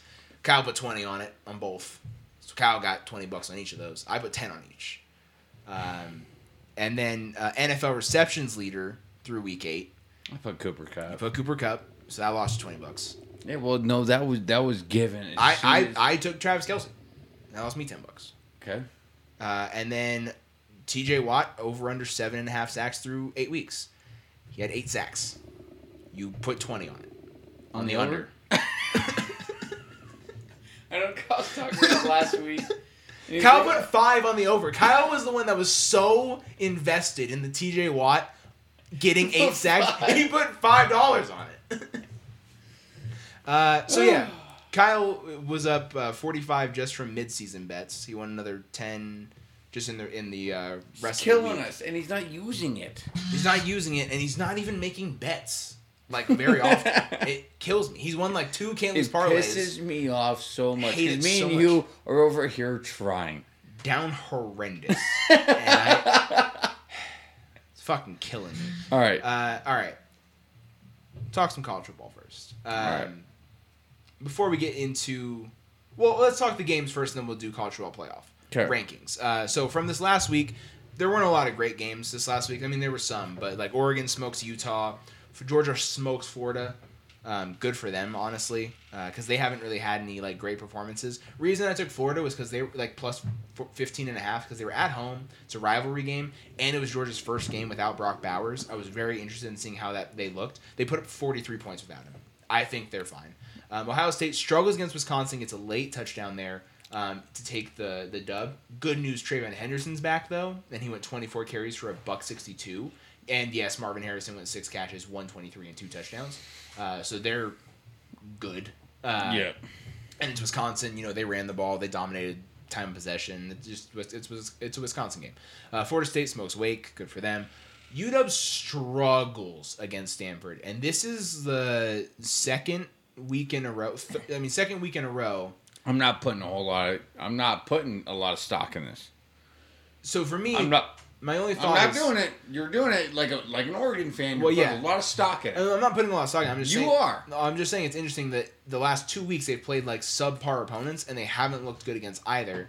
And before That's the what Oregon, Oregon game, does every single year. Interesting. Uh, You guys lose. you shouldn't every year. Yeah, but, but we will will dominate a bunch of teams, and then there'll be one game we lose. Right. We don't look bad against all the bad teams we play against. Well, I don't know. 42 points doesn't look bad. They gave up 33 to Stanford. Let's not We talk gave about defense. they gave up we gave up six to Stanford. They gave up 33 They play Washington this week. We'll see what happens. against Arizona, Arizona. State. Against Arizona State, they only scored 15 points. They play Arizona this week. No, they play USC this week. They played. Arizona and only won by a touchdown. Feels okay, so I guess apparently Oregon sucks. No, we're gonna smoke them in the Pac-12 championship. All right, all right, Uh, all right. And then Oklahoma loses to Kansas, and I couldn't be happier. Fuck Oklahoma. Fuck, Yeah. fuck the Big 12. Fuck them. Oklahoma and Texas. And Big Texas, you know, they smoke BYU. Who cares? It's BYU. Uh, Penn State, only a nine point win against Indiana. Wait, where are you going? Oh, okay, okay, okay. Uh, yeah. Penn State struggles against Indiana. Big Ten. Yeah, Big Ten football. I don't put a lot of stock in it. Arizona beats Oregon State outright. Uh, Arizona, good. Uh, yeah, I guess so. Arizona's good. Fuck and yeah. I said that a couple weeks ago. And I said you were wrong. They're, co- I mean, They're good. As far as like like if they were in the Mountain West, they'd be the best team in the no, they Mountain would West. absolutely be the best team. We don't play them. Maybe it's good. Thank. God. Good we get to avoid them. Uh, Ole Miss smokes Vandy. No one cares. And then yeah, Notre Dame beats Pitt. I'm sorry, they won by 51, not by 40. So My apologies. Pitt got absolutely mutilated. That's the same Pitt team that Louisville lost to outright as seven point. no, Louisville was fake. eh, Well, we'll get into uh, who's fake and who's not. yeah, and then Right. uh, yeah, UNC loses Georgia Tech in a battle. That's a that's a, a that's a ACC battle. That's a North Carolina game right there. Georgia Tech, sneaky good. Yes, North Carolina, Bad. really bad. Drake Maye not the second best quarterback. I saw a weird, weird little thing today. So I'm looking for booms and busts, right? Yeah. I'm like, all right, I have like one more, right? So I'm like, all right, let me find one. I go through some articles, and I get hit with an article that I was floored by. said Drake Maye better than Caleb Williams? Question mark. That's been that's been an argument for the last. Few That's fucking wrong. so, dumb. So stupid. So dumb. I Any any team any clickbait. team that takes Drake Maye over Caleb Williams will forever So- like I'm not saying Drake Maye is going to be a bad NFL quarterback, but It'd be like the Bears taking Mitch Trubisky over Patrick Mahomes. and Deshaun Watson. I mean, obviously Deshaun Watson, other stuff, but like talent wise, Deshaun Watson, way better pick than Yeah. Mitch Trubisky. And he'd be another UNC quarterback. Can we stop And, like, thinking I- like, I UNC think Drake Maye- good quarterbacks? I think Drake Drake Maye could be a good Ooh. good NFL quarterback. I don't think George Pickens got his second foot down there. Uh, He did not. He Yeah. did not. He yeah, did not he get his second foot that, down. that he was lazy on that catch. That's pretty stupid. Anyways, uh, yeah, Drake Maye, he's fine. You know, he's he's he's good. He's not the second best quarterback in this class. Upside wise, I love Michael Penix because of the deep ball. He does make way more mistakes. Um, and he's Also injury athletic. prone to the max. and he's not as athletic um, and all that. Oh, well, obviously, love me some Bo Nix. Uh, who else? I guess it's like Joe Milton, Tennessee, but that's not really realistic. Mm, no. Um, this out. quarterback class was supposed to be amazing, And it's turned out to and be it's very just average. Caleb Williams. Well, it's turned out to be average. It's It was yeah, better it's- it's- last well, year, It's gonna, be, though, it's gonna be Caleb Williams. It was better than last year, better though. than any quarterback prospect in the last like. But it was better than the last like two years. That's though. fair. Yeah. Um, Like, you have way more quarterbacks to evaluate. Okay, anyway. Anyways, uh, yeah, Louisville takes care of smokes Duke. Duke's Yeah, and. Riley Leonard played. Bad look for Duke. Because they, they looked so good when he played, and then when he didn't, they looked bad. And now they look bad when he played. Fake. Tough look for Air Force. They win and also drop down in the standings. They went from 19, 130 30 to 13. Now they're 25. In AP or cultural playoff? Oh, 'Cause They whatever. were, they were 19 in AP. So whatever the main thing on ESPN is. probably be cultural playoff. So they debut in the cultural playoff at 25. Tough Which means the committee does not give them any credit for their wins. it's fair. Uh, Tennessee takes care in Kentucky. Close game, but good win. Tulane. Sarah Rice. Barely. Uh, Colorado keeps getting exposed this time to UCLA. Yeah, dude. Again, but here's the thing: Colorado, like, Deion Sanders took on a bunch of guys. Like, I think Colorado could be good in like two years. Yeah, and I, I I, have a, like, I've got a quote from Deion as a bust later. Uh, well, as a part of my bust later. okay, They need better offensive linemen, and I agree, and he does too. okay. USC. Uh, yeah, there the was not. team. Yeah, so I took the under in this game. They scored 99 points in this game.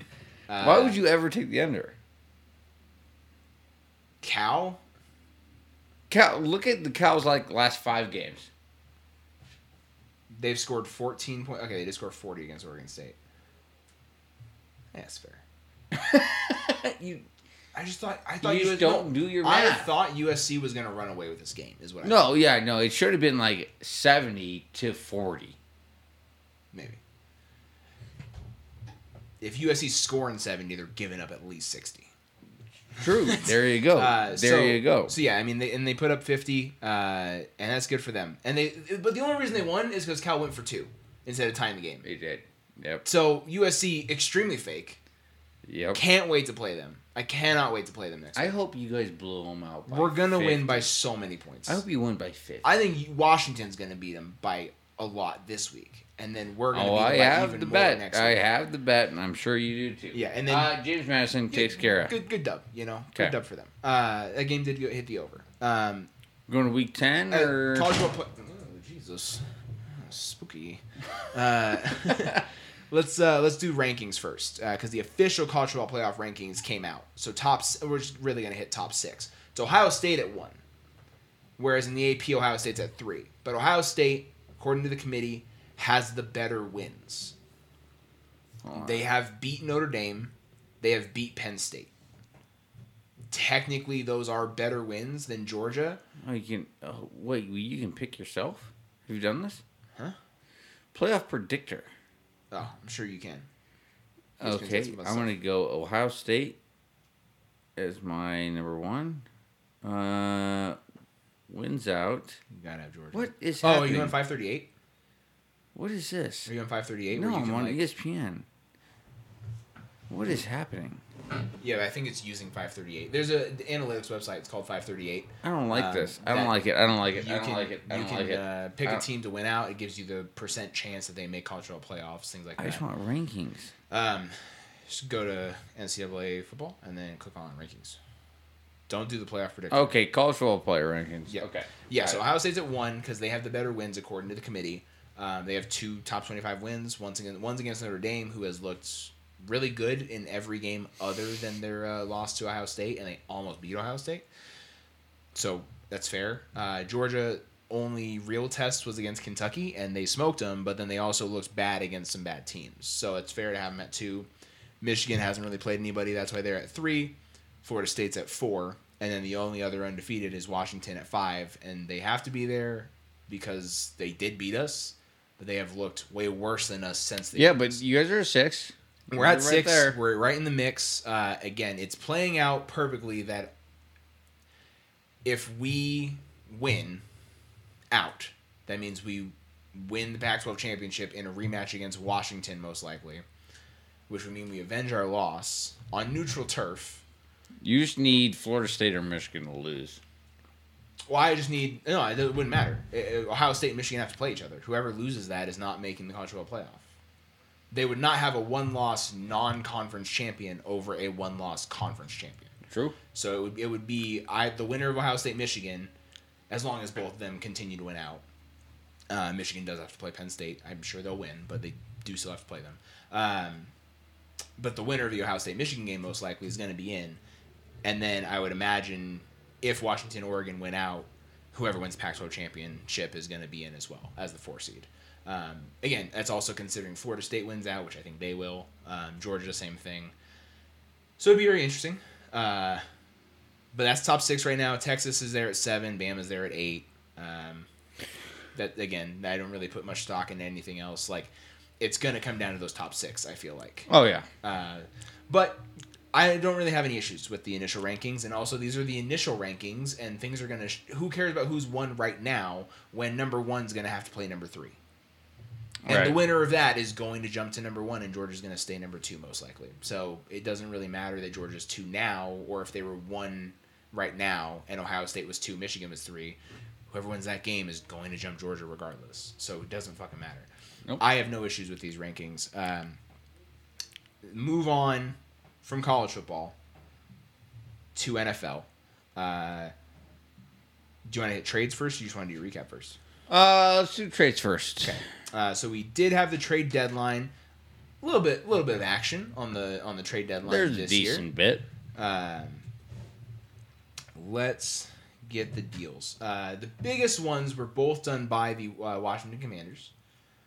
I hate both deals for the I don't. I don't understand why they did it. I don't understand why the Niners made their deal. I understand the Bears, but I don't know if they're going to pay Montez Sweat, so then I really don't understand it. I don't understand the Commanders. I guess they don't want to pay those guys and they get draft picks. Yeah, but they get rid of your both of your, best pass rushers. your both of your guys is like studs. Yeah. Uh, and they have other guys, like they have Jonathan Allen, and that's great, but you lose both your best edge rushers. Jonathan Allen's inside. So Niners trade for Chase Young. I don't know why. And they did it for a third round pick.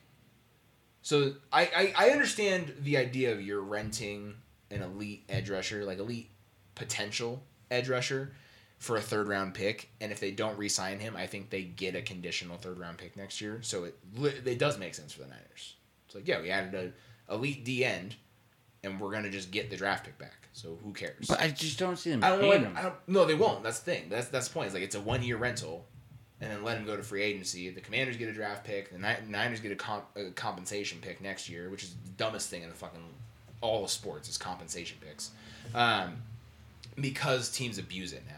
It makes sense on service level of like, oh well, you traded for a guy and he got hurt. Yeah, you get compensated by getting a draft pick. But now it's like, oh, you traded for a guy and you didn't re-sign him. Well, you can't just lose that draft capital. Well, no, you can because they knew it was a fucking rental. Right. it's the teams are just abusing it, so it's stupid. Uh, I don't understand it because they just traded for Randy Gregory as well. So now they have Bosa, Gregory, Young, Armstead, uh, Hargraves. Like they have too many guys. They have too many guys on the D line, and they didn't address secondary and they didn't address O line. So I don't really understand this deal for the Niners. Um, same kind of thing with the Bears. They need a pass rusher, and they went and got Montez Sweat for a second. But I don't think they re-sign him. I don't think they're gonna pay him. So why'd you trade your second rounder for a rental when you suck? you like he yeah he makes you better, and you actively are trying to be bad. So why are you? I don't understand the deal at all. I, it's Like good for the Commanders. They got a second round pick for a guy they weren't going to re-sign. They they weren't. Also how did Chase Young fetch a third round pick and Uh, Montez? injuries. Montez Sweat has more production. He plays more often. Uh, Chase Young, it's more of like he has the potential. He, he can be a better player, but Montez Sweat produces more. Um, I guess. the uh, Vikings made a couple of moves. Biggest one was getting Josh Dobbs. I mean, it was a swap of a sixth for a seventh and Josh Dobbs. Yeah, it wasn't Uh, a so it's nothing. But you have to with Kirk's injury. It's not going to do anything. Nope. That's they're still tanking. I would have just kept Jaren Hall in there. Yeah. Uh, if, if that's the trade you're going to make is for Josh Dobbs, just throw the rookie out there. Like Josh Dobbs isn't going to win you games, and No. if he does, it's going to be like two. Right. So it's not worth it. Uh, Seahawks go ahead and get uh, Leonard Williams. That's a big deal because we talked about during the draft the fact that the Seahawks went corner and got uh, Devon Witherspoon, and then went pass rusher later in the draft. Oh, I'm sorry, no, they went J- JSN, so they didn't even address pass rusher. And we were kind of looking at it, and we were like, that team needs a, a- an edge rusher. They need D line help, and they went and got a corner when they already have a good corner in Tariq Woolen and they went and got a wide receiver when they have DK Metcalf and Tyler Lockett. I don't really understand what they're doing here. Well, now the trade deadline, they go and get Leonard Williams, who's already under contract for a few years. It's great. It, it was a great pickup by the Seahawks. Yeah, and they and they lost to Uchenna Nwosu um, a couple weeks ago. So this is uh to even more facilitate the need on that D line, and good for the Giants. I mean, they get a second and a fifth for it. Um, you know, they paid Dexter Lawrence, so that's going to be the future of their D line, anyways. Uh, Leonard Williams is that was a top draft pick that hasn't produced to the level that they would expect, especially not to the level of Dexter Williams. So, you know what? Good, good for both sides here. That's actually a good, a good deal. Eagles traded and got Kevin Byard because the Titans are dumb and they traded Kevin Byard to the fucking Eagles. Why? Are, why are people dealing? Why are teams still Why are negotiating? teams with dealing? Don't talk to the Eagles. To the Niners. It's the same thing. Niners and Eagles. Stop talking to them. Fucking a. Like Raffle, I get it. You're happy. You got Kevin Byard. You got rid of fucking Edmunds. Like that's an insane upgrade. I know Edmunds was was fine for you guys, but obviously Kevin Byard significantly better. He's an All Pro level safety. Uh, why are teams continuing to do business with the Eagles and the Niners? Rich get richer. Especially the Eagles. Stop doing business with the Eagles. They fuck everybody. They it's like it's like teams that trade with the Celtics. And as a Celtics fan, every time we make a trade, I actively ask why the other team is talking to us. I like this deal. I'm sure you do, Raffle. It's a great deal. You you get you get Kevin Byard for a fifth rounder, a sixth rounder, and Terrell Edmunds. So you swap safeties and give up two late draft picks. Who cares? That's a huge fucking deal for you guys. Uh, Bills go ahead and get Rasul Douglas from the Packers. Don't know why the Packers. Are I don't know why the secondary Packers are selling one of their better DBs. Yeah, and and it was for a kind of like a No, they got not a, not a it. pick swap. They got a third, but they also give up a fifth. So they didn't even just give up Rasul Douglas for a third. They gave up Rasul Douglas and a fifth rounder and got a third in return. It's, it's not a great look uh, for the Packers. I, I wish Kyle was here to give us some sort of in, in, insight on why you would make that deal because I, I just really I don't get it. Um, Lions trade for Donovan Peoples Jones. That's huge because Marvin Jones Jr. stepped away for personal reasons, and so now their receiving core consists of Amon-Ra St. Brown and pretty much rookie Jameson Williams and Josh Reynolds. But you go and get a DPJ, young stud, replaces Marvin Jones and is significantly younger, so he's a guy that can stick around. So even if you end up moving on from Josh Reynolds, now you have a young core that's Amon-Ra St. Brown, Donovan Peoples Jones, if you can re-sign him, which they probably will, and Jameson Williams, and that's a great young core of receivers. So I, I love that deal a lot, and it was for a six rounder. No, and he, he was a former Take a fly, take a flyer on the kid. He's a former first round pick. Yeah. Fuck it. I'll give the Jags a lot of credit for getting Ezra Cleveland, uh, starting uh, guard from the uh, Minnesota Vikings. So Vikings trade for a shit quarterback and trade away a starting guard. It's not a good look. That that screams tank. That screams we are trying to suck. And they started winning games, and then Kirk gets hurt, and all of a sudden they're like, "Well, that's the season." And I'm like, I mean, there's other quarterbacks. They're not going to sign. I, do you think they're going to resign? No, No, I think they will. no, not. if they, don't I- get I think- a top think- five pick, they're out. Well, that's what I'm saying. That's why they're tanking. Yeah, Like, but I don't know if they are with four wins.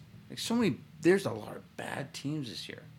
l- let's take a look at overall standings right now. I mean, yeah, they have four wins, so that does not help at all. Um, yeah, I mean they're they're middle of the pack, but you got teams behind them. Uh, like technically, like the Chargers are behind them, the Rams are behind them. I would see both of us having better finishes to the season than the Vikings. I don't know about all that. Saints with no quarterback for the Vikings. No, they have they have Derek Carr. No, no, the Vikings. You said the Saints. My apologies. us and you No, having better seasons than the Vikings. Yeah, I don't know about the Rams. I think you'll be. I think you'll finish better than the Vikings. Saints will finish Now, better. yeah. Yeah, Bucks will finish better. Texans might even like. There's a the list goes on and on. That I'm like, mm, I can see a lot of these teams continuing to do better. But even like, just lose as many as you can and get a good quarterback. It, it's not going to be Caleb Williams, right? That's it's probably going to be the Bears. They get Caleb Williams Or the Cardinals. or the Cardinals. I don't know when Kyler comes back. They might start winning games. I think they just sit him.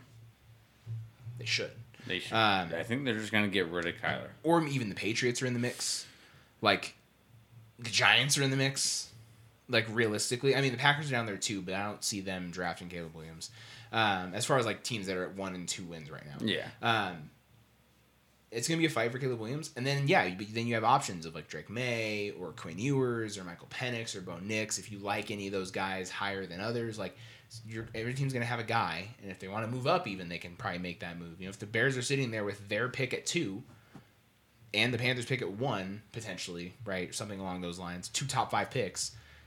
They might sit there and go, "Oh yeah, I'll go ahead and fucking make that make a deal for this the worst pick, and somebody can move up and get a quarterback because we're gonna get a quarterback with this pick, and we can get a receiver with the other one, or we can get a tight end with the other one, or whatever they need."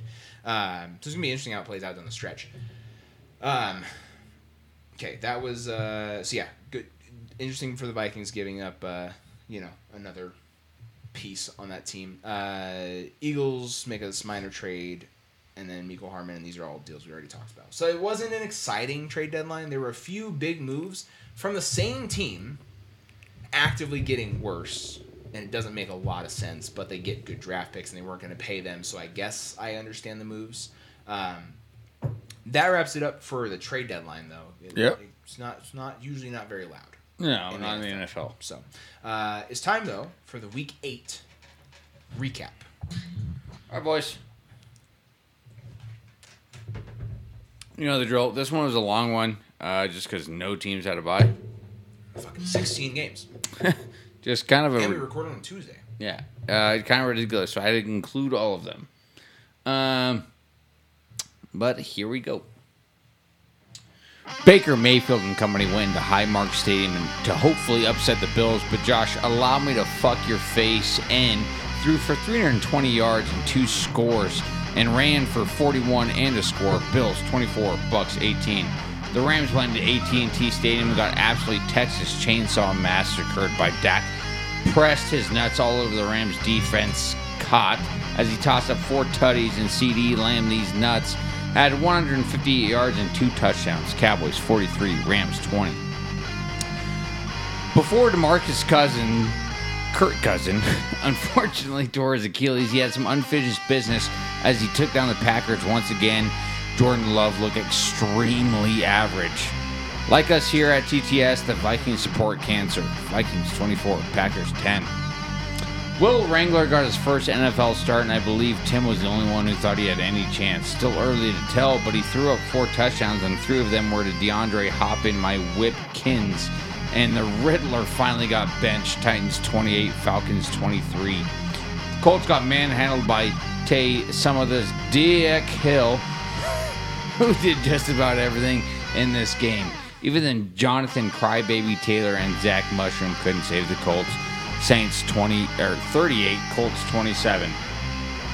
Oddly enough, Jaylen uh, Waddle got more yards than the Cheetah. Dolphins 31, Pats 7. The Giants passed for 7 yards. 7 fucking yards. And still almost won this game. Jets 13, Giants 10. Kenny Pickett got benched because he sucks, not because he got hurt. Jaguars 20, Steelers 10. Something still doesn't feel quite right about this Eagles team. I'll chalk it up to a division game, but this one was an absolute shootout. And Sam, I make your mom howl had 397 yards and four touchdowns, and Jalen Jalen Hulu has life sports has 319 yards and four touchdowns. In the end, Eagles weaseled in another win. Eagles 38, Commanders 31. Getting your first win is always sweet, and even after the Texans sacked Bryce Young six times, the little guy found a way to get the job done. Panthers 15, Texans 13. The Seahawks are quite 5 and 2 and leading the NFC West after taking down the Browns. How serious should we be taking the Seahawks? Seahawks 24, Browns 20. Broncos country. Let's ride. How fucking embarrassing for Kermit Mahomes and company. Broncos 24, Chiefs 9. The Caleb Williams weeks have, have gotten a little too close for comfort for the Cardinals as he almost beat the Ravens. And that was the last straw for the Cardinals as they trade Josh Dobbs away and are now in full tank mode. Ravens 31, Cardinals 24. The last three games, Brock is no longer. The last three games, Brock is no longer Purdy. Has looked like a fish out of water, even though he threw for 365 yards. The Bengals are all the way back, and Joe Cool looks like himself again. Bengals 31, Niners 17. The Chargers won in prime time. Too bad I was against the fucktard Bears. Chargers 30, Bears 13. Dan Campbell finally remembered why he drafted Jahmyr Gibbs as he had over 180 all purpose yards and a touchdown. Lions 26, Raiders 14. Uh, yeah, so wasn't a pretty slate of games this week. Um, the primetime games were pretty disappointing, except for Thursday night. Thursday night's game was actually pretty decent, and I will give the Bucks credit for almost making a comeback, and then Chris Godwin just couldn't find a football on a hail mary, and that's bad luck for him. But Bad luck. but they gave the Bills a hell of a game, um, and I mean the Bills got got to do better. Like the Bucks aren't good. Like they're five, they're three and four. They were three and three going into the game. I get it, not a good three and three. Like there's good three and three. There's good three and four. The Bucks are not a good three and they were not a good three and three team. And and the Bills have higher aspirations. They should look better than that. Um, I'll let you kick it off. Okay, so we guys, we're gonna rip through football here. Um, Rams, Cowboys. Uh, we just got absolutely annihilated. Uh, there's no other way to say it. Matthew Stafford ended up getting hurt. Uh, what really bummed me is when he got hurt uh, was that two point conversion. Uh, I don't know why we're calling that kind of play with a 38 year old 38 year old quarterback. Um, also, Matthew Stafford, big bust to you. Learn how to catch a ball and not hurt your thumb. Like Jesus fucking Christ, can you please do that for me? Uh, because score a touchdown at halftime, try to go for two, don't get get it. Uh, third quarter, we open up the ball, uh, walk down the field. We the Rams walk down the field, uh, get a touchdown, get the two point conversion to Matthew Stafford, and then all of a sudden, this game was like thirty five to like seventeen. Uh, what fourteen? Yeah, 35-17. At this point, the Rams have a chance. Um, but then Matthew Stafford getting injured. Um, Thumb hit on a helmet. It's the worst. well, just just stop being stupid. Stop being fucking stupid. Um, I'm hoping that he can play this week because we're playing the Packers, which is Ryan and Tanner or Kyle's team. Um, so I'm hoping he can play. We'll see. Um, hasn't practiced yet, so not looking great. However, um, I think overall, uh, Rams defense again super young. I mean, you look at that secondary, and nobody can name anybody uh, except for me, and uh, that starts to become a problem. Yeast.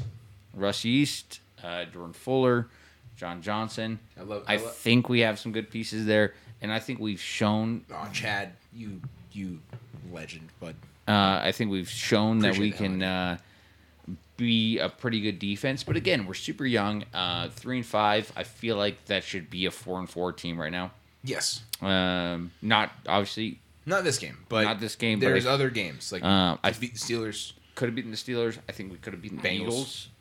Could have beaten the Bengals. Niners. Uh, Niners. I, all those were close games against some of the best teams in this league. Yeah. Um, Cowboys uh, handled han- handled their business. Uh, we got absolutely smoked by them. Um, Got to respect it. It was what it was. Uh, I was on the drive home, and I had this game up on the laptop, you know, and every once in a while, fucking internet would go out because Yeah, we're driving, right, yeah. and so like a fucking whenever it came back up, and then there came a point where I was just like, yeah, no, no. Uh, once Brett Rypien went in there, um, big bust uh, to the Rams, big bust. because it's not John Wolford. Even worse, I don't even want you to say his name. Sorry. So we went out and we signed John Wolford off the Bucks practice squad And then uh, John Wolford came back and said, "I'd like to stay with the Bucks." Um, so I don't know what happened there, uh, but that's a bad He, look. he probably vibes with Baker Mayfield. I no, I think it something They mu- party. maybe, maybe. Either way, uh, it was a tough loss. I think we can bounce back. Uh, we have the Packers this week. I definitely think that game's winnable. Um, then we have a bye week. So going to the bye week, four and five. Um, I was looking at it. You know, obviously as a Rams fan, uh, best case scenario, eleven and five, right? Um, Yeah. but I think a nine and seven, and 5. nine and seven is entirely possible. Um, we'll see what happens this week. I'm not going to be surprised if Matthew Stafford doesn't play just because we do have a bye week. Um, but beating the Packers, like- pack, yeah, but beating the Packers with Brett Rypien is to be a task, and I'd rather not go into the bye week three and six. You know what I mean?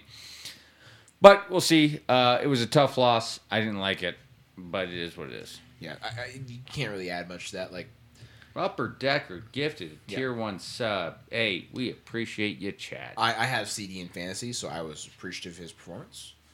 But I also had the game on, and I was like, "Fuck!" Every time he caught the ball, and I was like, I get an update, and I was like, "Okay, I mean, yeah, I'll take it." You know, I beat Chad. I played Chad in both leagues. I beat Chad in both leagues. A lot of it was because of CeeDee. Uh, also, shout out uh, Monday night. I had Jared Goff and the Raiders defense. So when Jared Goff threw a pick, I still got points. And when he threw a pick six, I got more points. um, like he threw a pick six, and I was like, "Fuck!" And then I got an update that he threw a pick six, and I was like, "Why am I getting an update on this?" And I was like, "Oh, I have the Raiders defense. That worked out." Um, but CeeDee had a great performance. The whole Cowboys offense did. The pick six right before halftime. that one was backbreaker. that was crucial. Uh, also the safety, uh, Yeah. by the Cowboys, and then well, it was it was a pick six, and then immediately after was a safety. Because all of a sudden this game got quite out of hand very quickly. At one point, it was thirty-three to three in the first half. Obviously, Rams at the end of the half make it 33-9, uh, which was nice, but 33 to 3 in the middle of the second. Uh, me and Jesse were sitting there watching it, and uh, I looked at her, she looked at me, and she was like, I am sorry. Um, I said, Don't be sorry. Uh, you're the one driving. you know, she was Yeah. driving 11 hours, so I had nothing to complain about because I was sitting there watching the game. Yeah. Um, I wanted to uh, roll down the window and throw my window through. I don't know the next fucking truck driver that drive by that that we drove by. You know what I mean? Yeah. Um, overall, though, it is what it is. These games happen. Yeah, they happen. It's unfortunate. Again, So- like, like you said, like you guys have a game this and I week. think I, this game, I do think the Rams had a chance to come back because 33 to 9 second half opens up. We immediately open up with an eight point score. Um, and that was 33 to 17 i think the rams had a shot unless two touchdown game with like a half to play. right and matthew stafford got injured. Um, so i think that's obviously that was i think overall our downfall Yeah. as much as like i'm super frustrated matthew stafford and all the interceptions he's thrown he's still a very clutch quarterback and can get the job done uh, but overall it is what it is Yeah. what's the next game Uh, Vikings Packers. No notes on this other than I wanted to touch on the Kirk Cousins situation because it's so unfortunate. This is a team that, Hey, what We- was their record it was one in four yeah, I Right? think I think they were one and four. it was one in four yeah, they were one and four, and they won their last three, all in close fashion against the Bears. they like beat the it around. Niners, right in prime time. Yes. and then they beat the Packers uh, in a pretty sound victory. Like the Packers didn't look good at all in this game. And again, I wish Kyle was here to give us his, his insight. I'll tell you right now, it would be run the ball more. They ran the ball 13 times between Aaron Jones. he'd probably and say we too many drop passes he might, but I, I I think he might lead with the with the rushing game. Um, I, like I get it. AJ Dillon went six for eleven. It wasn't anything special. Aaron Jones went seven for twenty nine. That it was pretty consistent from Aaron Jones. I would like to think they would have given Aaron Jones more carries, especially when you're going into halftime and it's a ten to three game. Yeah, you're down by a touchdown, but you're not in a position where you need to be throwing the ball all the time. You should be running like you got to get the running game going. You have to That's the foundation of this team. You have a young quarterback. I know he's in his fifth year. He's had a lot of time to sit and learn, but it's his first season starting. You have to do the right things to make him comfortable. It starts with running the football. You can't run the ball 13 times with your starting two backs when you have a one-two punch. And Jordan Love can't be your leading rusher. Uh, he didn't look good. He didn't look awful, but he didn't look good in this game. Um, 24 41. He shouldn't be throwing the ball 41 times. You should run the ball significantly more in the first half. It probably results in better drives. You maybe get an extra field goal or two, and you're going into halftime down 10 6 or 10 9, as opposed to throwing the ball so much, not being able to move it. Unfortunate. Um, Yeah, I, just, I I don't know. Like the Packers right now, and you look at Packers fans all across the country. Half of them are on the we need to give Jordan Love more time. Versus the other half, it's like, hey, this guy's it's, ass. five, it's his fifth year. It's his fifth year. Uh, however, how many starts has he had? Right? You look at that. It's his fifth year. I don't care. I know that's what. No, no. Me and you are on the same page Yeah, here. But Uh, Packers fans, I get what you're saying. They're divided on it. but like I said in my recap, he just continues to look like a very average quarterback. Nothing special, He's but he's not going to ever bring you to the playoffs. No, he's he's he like you would know in five years if that guy's the guy. It doesn't take five years. I know with Aaron Rodgers, it's like, well, yeah, but we had Aaron Rodgers, and it's like, right, Or- but it was no, they have never. Brett Favre. Well, no, I mean this this time, like this this batch, like the last five years, it's been. Well, Aaron how Rodgers. long? Okay, so It was it was the same Look- thing with Aaron Rodgers. It was like his how long did Aaron Rodgers sit on the bench before they got rid of Brett Favre? I want to say it was he sat three years, and then his fourth year he started. Um, but I will look up his actual uh, stats, because I know I know his career and uh, Jordan Love's were very similar um, as far as the starts and everything. So he came, he got drafted in 05, started played in three games, played in two games, played in two games, became the starter his fourth year. And in his first year as a starter, he threw for 4,000 yards and 28 touchdowns. it's pretty decent. That you know he's the guy. Like, and that's the difference is they traded up for Aaron Rodgers, who slipped in that draft anyways, right? It wasn't like Jordan Love slipped and the Packers capitalized. It was like you traded up and got a quarterback and sent a message to Aaron Rodgers that he's on the outs. And then Aaron Rodgers balled out, and Jordan Love was never nipping at his heels. Aaron Rodgers was constantly nipping at Brett Favre's heels. I feel like, Yeah. um, and I wasn't aware of what was happening at the time. I was seven, but uh, I would imagine that uh, it, that's what it was. And I don't again the media was different back then too, but probably felt like okay, this Rodgers kid has something. But with Jordan Love, it took until there was. I never heard a single positive thing come out of Packers camp about Jordan Love until Aaron Rodgers got traded, and then it was like, no, no, no, this kid's good.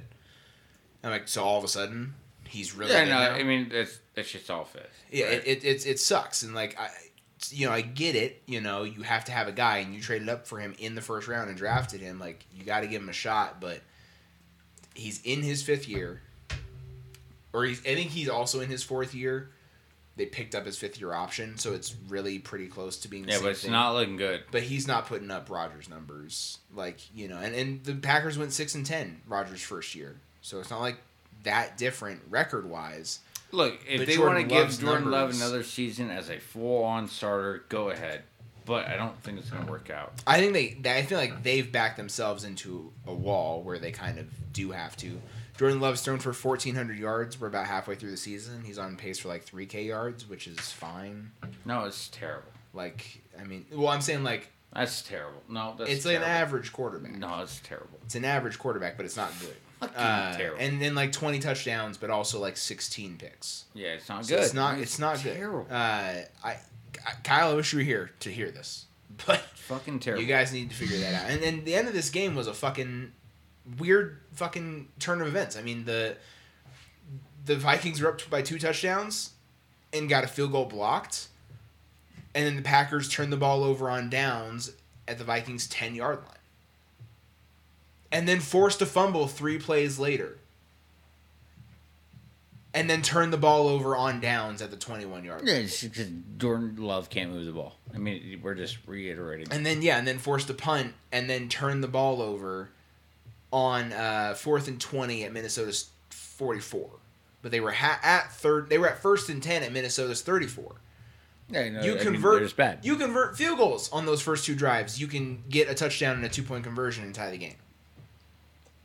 But like they weren't able to do anything with great field position. Well, I mean not great field position off the blocked field goal, but good enough field position.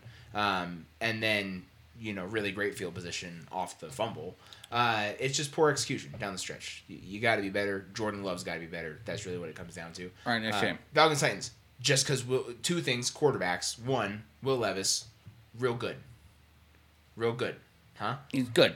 Yeah, he's good. Uh, actually getting D Hop the ball. Uh, Fight like I mean, Targeting like, him that, that's my whole thing with Will, Will with Will Levis versus like a lot of these other quarterbacks. Like Jordan Love, sure, you can make the case Jordan Love doesn't have a true wide receiver one like DeAndre. He doesn't. He doesn't. None of them do. Let's be honest. as far as Uh, rookies go, But Will Levis found the the guy. Hop. Uh, six targets, four catches, 120 yards, three touchdowns, and some of those were absolute dots. Yeah, Uh, Will Levis threw dots all over the field. Um, Desmond Ridder got benched. Uh, Ty- Taylor Heinicke came in there and actually looked like a just look quarterback. at Taylor Heinicke. He looked like a quarterback. That's that's Taylor Heinicke. He That's Taylor He looks. He gets a little crazy. He's sometimes. like Jimmy G or anything in the right no in the right system where Jimmy G doesn't make a lot of, a lot of errors. You know what I mean? Taylor Heinicke just goes in there. Taylor Heinicke reminds me a lot of early years Baker Mayfield. Just exciting. He doesn't make as many mistakes, but he's exciting. I love Taylor Heinicke. I absolutely do. I wouldn't put that on him. Uh, but T- Taylor Heinicke goes in there uh, and just plays quarterback the way that like a backup should. And when when you do that, I think you just like the way he, I, I just, the way he played in Washington. I don't know why he's a backup, right? Especially Yeah, I for- couldn't tell you. I think it's because they they convinced themselves that Ridder had to be the guy after Mariota. Yeah. and he's not, and he I'm never excited was. for Atlanta's game this week and see what Heinicke can do, especially with Pitts and London. Like, like the Falcons have tried to set up Ridder for And the best. Bijan You know, Allgeier.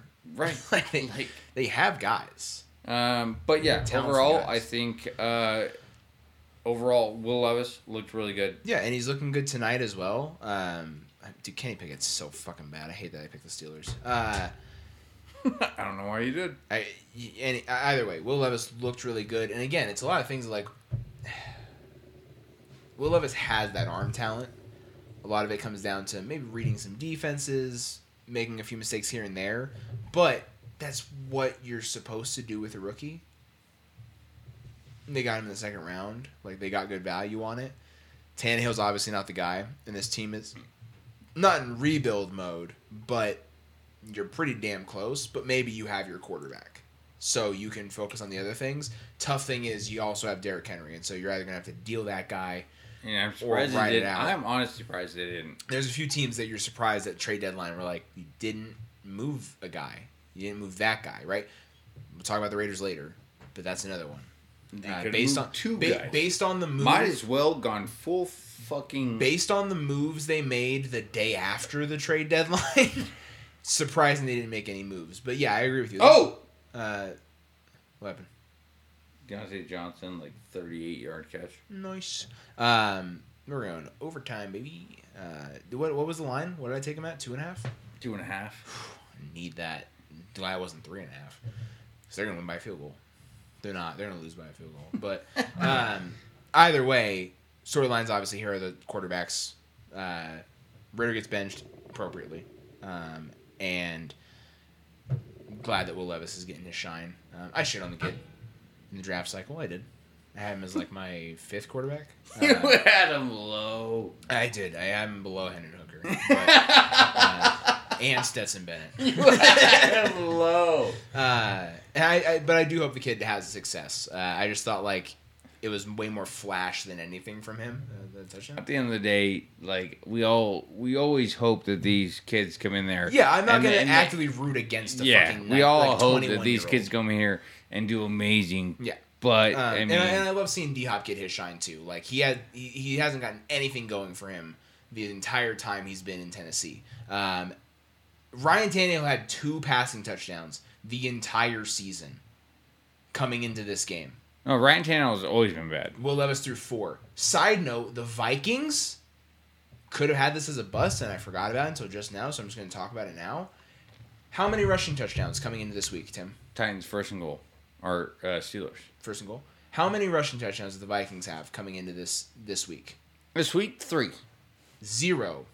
They have zero rushing. They had touchdowns? no rushing touchdowns the entire season. I That's a- drafted Alexander Mattison. I blame myself. Um, I would have two though yeah, and uh, they finally got one this week. with Cam Akers. Yeah, Cam Akers. Yeah, Cam Akers scores the first on your bingo board for 2023 NFL season. Cam Akers scores the first rushing touchdown for the Minnesota Vikings in Week Eight.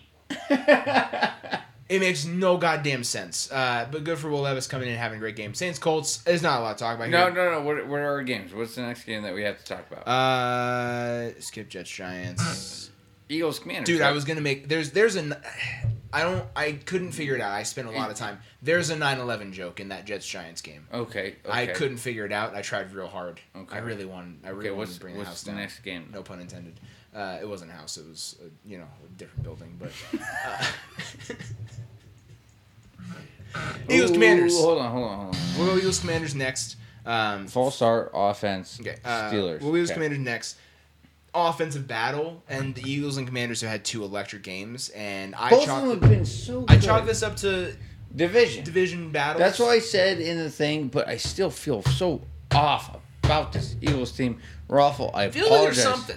I, Raffle, I AJ Brown- apologize if I'm super off here, but just the Eagles don't feel as dominant as they did last season. AJ Brown is consistently putting up 120 plus yards of offense, or receiving 125 yards plus receiving, Oh, and the Eagles have beat the Commanders by a touchdown, beat the Dolphins by two touchdowns, so that's good. Lost to the Jets by six in overtime, beat the Rams by nine, beat the Commanders by three. How is AJ Brown consistently performing so well? well, AJ Brown is an absolute disgusting Well, no, animal. no, he, that's fine, but you should then be doing better. Would be my my assumption. Like the defense is where the Eagles hang their hat.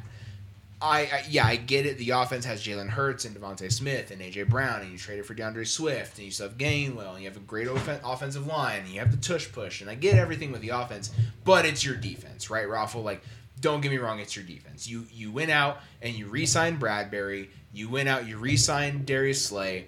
Uh, you did move on from uh, from CD Deuce, but you went out and got an Edmunds, and now you've traded for Kevin Byard. I know that didn't have an impact on this week's game, but um, linebacker wise, you're getting Nakobe Dean back.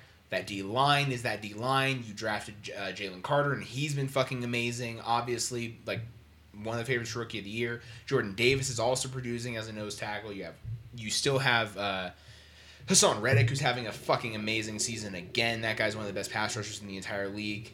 It's just a lot of things that you hang you hang your hat on that defense and giving up 31 and almost 400 yards passing to the Commanders is just not really that acceptable. I would think for your defense. I get it. It's a division game. Shit happens. I also get that the Commanders are super inconsistent, and Sam Howell will have a game like this, and then next week he'll throw for sub 203 interceptions.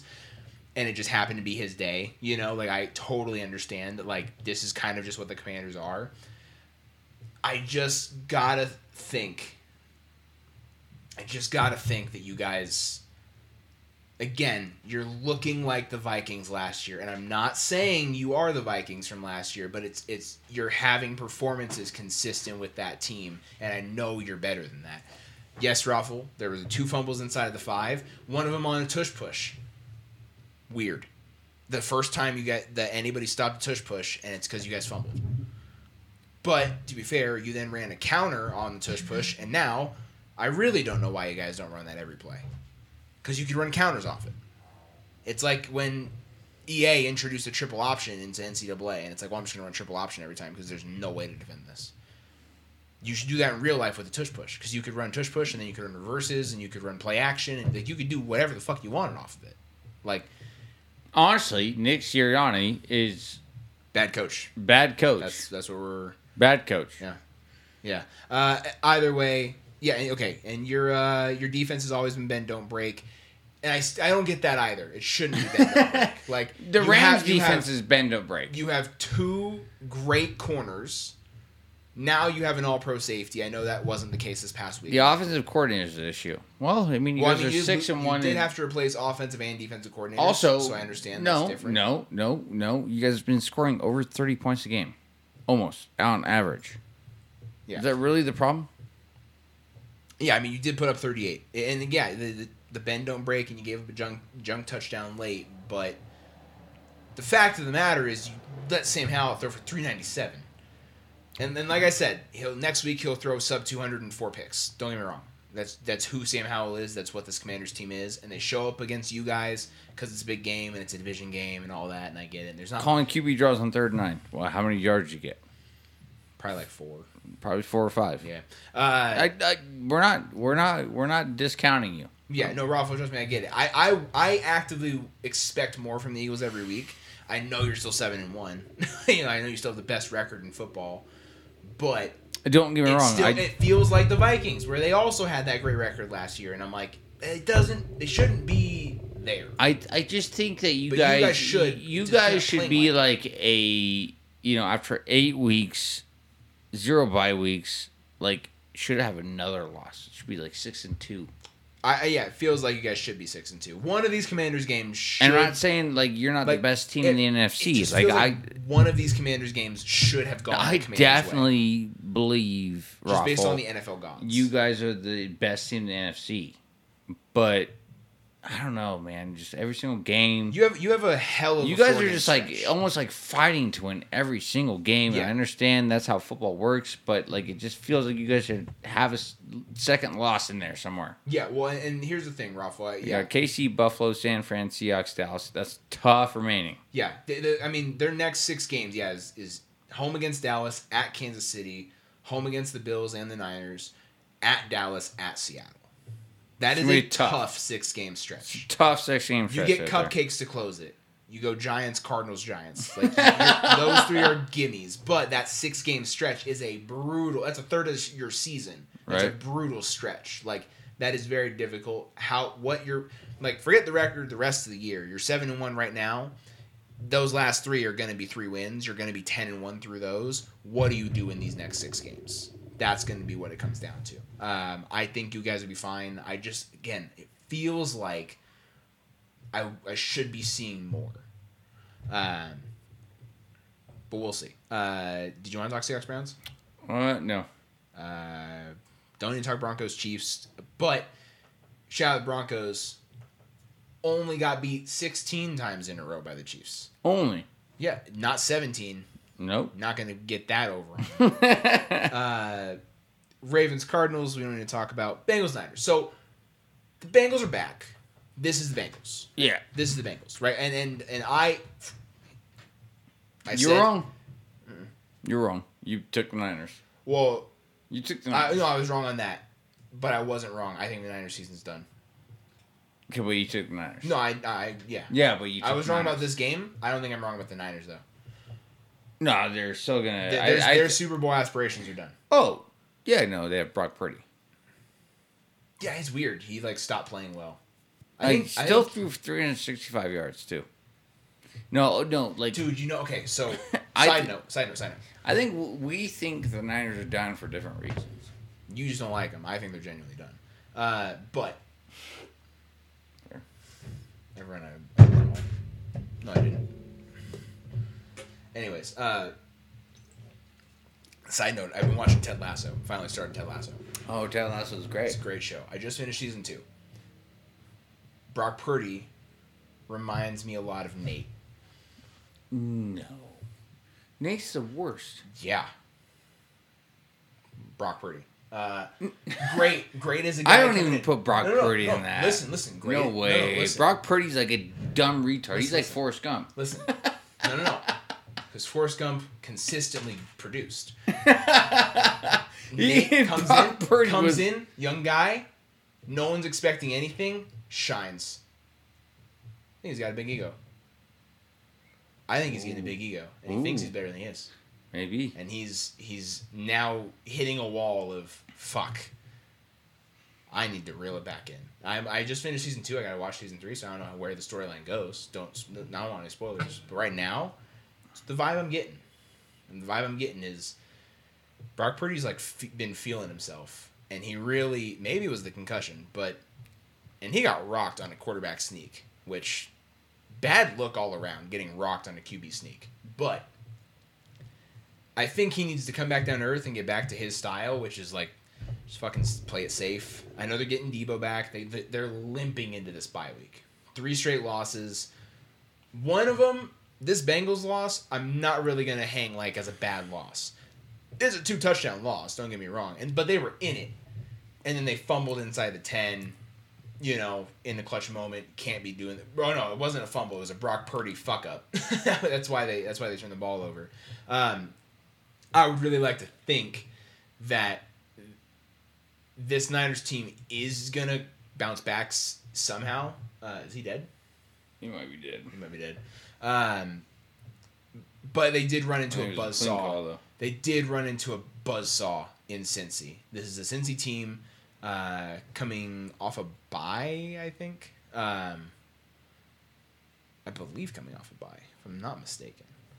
Either way, this is Joe Burrow. Joe Burrow's back. He's healthy. Yeah. This is what I expect from the Joe. Cool is back. So, losing by two touchdowns in a game where it wasn't a two touchdown game, really, like it was a late touchdown that made it a two touchdown game, but the Niners were in it the whole time. I'm not gonna hang this as like a bad loss for the Niners, but when you cap off a three game stretch losing to the fucking Browns and uh, who was the other one last week? The Vikings. Like you can't lose to the Browns, the Vikings, and then the Bengals. Like you have to, you have, you got to win the other two, and then you can lose to the Bengals and be like, okay, yeah, we go into the bye with one loss, you know, or even two losses. no, but Okay. losing to the Browns and then like even the Vikings, like you can you can sit there and go in and be like, okay, like not a great loss. But when you lose to the Browns with PJ Walker, that was tough. in a game you that was like a battle the whole time, you just couldn't get it, you couldn't figure it out. Like also, they were favored by like ten. Yeah, no, it was bad look. Uh, yeah, I, again, I'm, I, I think the Niners. It's I'm very curious how they come out. They're playing Jacksonville after the bye this week, and then they get the Bucs, which should be an easy win, and then they go Seahawks, Eagles, Seahawks. So We'll see. that five game stretch, I mean, the Bucs should be an easy win for them. They got to come out of this bye and look good against the Jags on the road, though Yeah. and then you got to dominate the Bucs, and then you go into Seattle, into Philly, and those are going to be tough games. So we'll see how they bounce back. Uh, my game, there's not much to talk about. Like we, we played the Bears and we beat them how we should.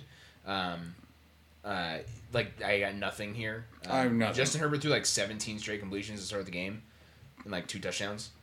He looks fantastic. I thought Josh Palmer was going to be out for the year in the first quarter. Um, he came back, same game. Uh, that was good. He like he like didn't walk off the You were a field. very big baby about it though. Uh, yeah. I've already lost one of my top receivers. I and Austin Ekeler's missed multiple games. You I, were I big don't. baby I about don't it. need to lose another. You fucking were receiver. big baby Yeah, about it. absolutely, dude. my team had won two games so far. I don't need to lose another player. Uh, I was a huge baby about it. He's fine. Uh, he came back, and then uh, you know the defense looked really good. I, you know I got no complaints really. Um, Herbert looked really good. Like looked kind of like himself again, even with the fractured fractured finger. Um, and that should be another few weeks, and then he'll be back uh, to full strength. But I mean, two ninety eight, three touchdowns, no turnovers. Like this is a Justin Herbert game, um, and the defense looked great. I got nothing else because this is what we should do to the Bears. But Yeah. it, this is a right step because this is like, hey, this is how we should look. It's how we looked. I got no Mm. bad comments. yeah, against fucktard Bears. Well, no, but that's what I'm, that's what I'm saying though. Like we haven't done this against bad teams. Like we played bad teams. We beat, we beat the Raiders by like three. With Aidan O'Connell, like that's we, sacked him seven times. Dude, Like, Aidan O'Connell's good. Yeah, but we sacked him seven times. Like we, No, I know, I you know, It, I it's know. it's finally it's good to see it, actually what should happen. And then uh, Monday night Raiders Lions. Realistically, we're not talking about the game itself, uh, other than Jimmy G missing Davante for like a 98 yard touchdown and a 60 plus yard touchdown. Um, they would have won this game. That's why he got benched. Oh, he's he's dead. He's actually dead. No, he's dead. No, it's supposed to. They're supposed to wait for Sunday. Bengals Bills. You can't die. It's not on the script. Uh, oh, that's Either Jalen way- Burks too. Bad look. Yeah, uh, yeah. no, No, good, good for good for the Lions. They again, they looked how they should. This is Jahmyr Gibbs, right? Dave Montgomery out. You're finally giving Jahmyr Gibbs touches, and look what he does: 26 for 152 and a tutty. Give him the ball. Give him the fucking rock, dude. I know I traded for David Montgomery, and I'm glad I had I had him for the couple weeks that he was gonna pop off. But this is why you drafted Jahmyr Gibbs so high. Because he is this good, right? Like, and I, I was against the draft pick that high, not because Jahmyr Gibbs wasn't that good, but because you could have got him later, right? That was my issue with it. I know that all their top four picks have hit, don't get me wrong. But I look at this and I'm like, you could have got him later. you know, anyways. But Uh, who knows? who knows? Um, and Amon Ra had a good game, and Goff looked great, but it's it's the Raiders, right? It's you look at this and you're like, Garoppolo couldn't hit Davante, and, and it was a, lo- a shit show of fucking entire The entire night. offense is just like in turmoil. Yeah. Josh Jacobs afterwards was like, I don't know what to fucking do to fix this. Why are you No. asking me? Yeah, yeah, he, it's not his, it's not on him. You know, it really isn't. And obviously that leads to what happened after the deadline, and they fire Josh McDaniels, they fire their GM, they fire their OC, but they didn't trade Davante. No, because it was after the trade deadline when they didn't trade Davante Well, or Josh saying, like, Jacobs, where they, you- they could have gotten some pieces. After Monday night, like I feel like knew what they were like doing. like Mark would have been like, hey, if you're trading these guys and get some value for them, then okay, then you can convince me. You know what I mean? But the fact that you're you're fucking three and five with all these guys that we paid for nothing. all these guys you brought in this year, Jimmy G, Jakobi Meyers. Not for nothing. And Jimmy G looks bad. He is bad. Jimmy G's not a good quarterback. I don't think I wasn't excited the Raiders signed him either. Don't Mostly because Don't he worry. can't stay healthy. But don't worry. his was not great. Yeah. It was not a move of like that's the solution. Yeah, I apologize, uh, Chad, but luckily, uh, your Rangers won, so who gives a shit? Yeah, you got solace in this. So You're fine. Uh, again, the move, the lack of moves is puzzling to me because after this loss, the front office knew what was happening. Right? You lose this game, you know you're getting rid of McDaniels. You know, like you know that as ownership and as management. GM's getting fired, so maybe that had something to do with it too. But make the move. Like Davante's not Davante might sit a good portion. I don't think he will, but like if he was any other player, he'd probably sit a good portion of the remain of the remaining games. He'll probably keep playing because he doesn't really sit out. You know, it's not a Davante thing. But he's not happy. He's gonna be pissed. He's now he he demanded a trade from the Packers, got moved to a shit team, but he wanted to play with Derek Carr, and then they moved him the next season. So now he doesn't even get to play with the guy he wanted to at quarterback, and now he's just stuck on a bad team with a rookie quarterback. And I am totally behind benching Jimmy G and going Aidan O'Connell. 100%. You're moving everything. You're getting rid of the OC. You're getting rid of the head coach. Yeah, get rid of the shit quarterback too. The season's kind of a wash at this point. You know, at three and five with nothing looking good. That's really all I got on this game. Yeah, Um, move on. We'll move on. That was it for week eight. Week nine, we have six. We have four teams on buys: uh, Niners, Broncos, Lions, and Jags. Um, we have bets. Well, let's check in on picks first. Let's check in on picks and standings. Okay, Off of week eight, Timmy top dog, thirteen and three. I don't. Good week, bad week. You you go you go great week, horrendous week. Your winning percentages the last six weeks or five weeks, eighty-seven and a half percent, forty-two point nine percent, eighty-six point seven percent, thirty point eight percent, eighty-one point three percent. I don't get it. Every other week you strike magic. I don't. It makes no sense. Meanwhile, I've been on a steady decline. Is what it is. Uh, I'm still in the lead overall, but only by three games, and Tim has caught Kyle. So we have a tie for second between Tim and Kyle, 74 and 48. I am three games ahead, 77 and 45. Looking ahead at week nine, uh, we'll make our let's make our picks. Okay. We'll make our picks and then we'll do bets. Okay. So just straight up picks. Kyle still hasn't texted us, No. so he'll text us at some point. Yeah, make his I guess picks. so. To If- if he doesn't, he goes 0 and took, 16. He took Steelers tonight. I know that much. If he Uh, doesn't, if he doesn't though, he goes, "Oh, I'm okay with that. Uh, me too." kick it off on Sunday. We got a Germany game, first Germany game of the season. Uh, Dolphins That's Chiefs. so tough. It th- there were there were like six games this week that I was like fuck, and I just went with my gut. I'm taking the Chiefs. I'm gonna go Dolphins here. Yeah. Uh, and, and again, like it's one of these are there's like six games that I'm very torn on. I just went with my gut based on not actually who I think is going to win, but based on what the NFL results in. Vikings Falcons, it's the Falcons. There's no fucking way you're picking the Vikings here. I'm going Falcons. Uh, Cardinals Browns. I'm taking the Browns. Browns. I hope they start PJ Walker and it'll be the Browns. I got the Rams over the Packers. I got Rams too. Um, I'm gonna put Kyle down for the Packers there, even though he hasn't told us. I'm just gonna make an assumption there. Yep. Uh, Commanders Patriots. I'm taking the Patriots. This is another one I was extremely torn on. I'm going Commanders here. Uh, Bears Saints. Another one I was torn on for a little bit, but I'm going Saints. I'm going Saints. Uh, Seahawks Ravens. I'm going Ravens because they're at home. I'm gonna go Seahawks. Uh, Bucs Texans. Another one I was torn on, but I'm going Bucs. I will. God damn it, dude. You know, Texans. All right. I guess so. Uh, Colts Panthers. Colts. Colts. No way the Panthers win two in a row. Colts. Uh, yeah, Colts. Giants Raiders. This is I'm tough. taking the Raiders. I'm taking the Raiders too. they just fired their head coach. I, dude, They're gonna win, they're going to play 50. and the Giants actively suck. Yeah. And Daniel Jones might play, which is I'm even going worse. Raiders. Yes. Um, Cowboys, Oh. I'm taking the Eagles. I'm going Eagles. Uh, Bills Bengals. Got to be the Bengals. I'm going Bengals. Yeah, it's got to be the Bengals. Question. I'm going Chargers. Yeah, no Chargers. Yeah, What's your question? odds on On Damar? Hamlin dying again. Oh, uh, zero. So like plus like Plus thousands. Like, okay, I'll take them plus money. Put a link on it. dude. My, my my for you page has been exclusively memes of Damar Hamlin dying, like getting like different videos of like Damar Hamlin walking into the jungle again. Uh, that's terrible. Will Levis is going to have a minute 44 to lead a game winning drive.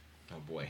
Um, all right, so that wraps it up for picks. We'll go into bets. So- So, bets that uh, are being made this week. Um, I'll kick it off with my college bets. You start rattling them off, and then I will.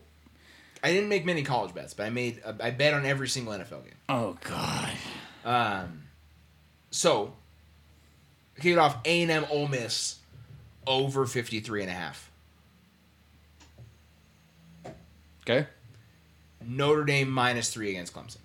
I also have 20 on that. Okay. Yeah, and I I, I got 20 on everything. Okay. I know, I know, Uh, I know, I know.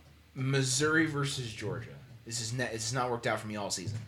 I'm taking Missouri plus 15. and a half. Dude, one of these days, It's got it. You've been bent against Georgia all year. I think I'm the reason they keep winning. Give me 10 on Georgia minus the 14 and a half. Is it 15 and a half or 14? 15 and a half. All right, give it to me. Um, realistically, like, if they're going to win by like 14 and a half, 15 and a half, it's going to be that close. It's probably going to be 14. So either way. Um, UW minus three. And, and if I could put more than 20 on it, I put more than 20 I it. put 20 on that as well. Uh, that's there's if they don't if they don't fake his team, uh, that's all I have for college. Yeah, yeah, okay. Okay, I do have my college football playoff though. What do you mean? I have my prediction for Oh. the, for the four. All right, give it to me. I'll give you mine. It's not in order, but it probably isn't. I'll give you my order. Yeah, it's Ohio State one, Nope, Georgia one. There's no way Georgia would be one. I'm telling you my order right now. Okay. Okay.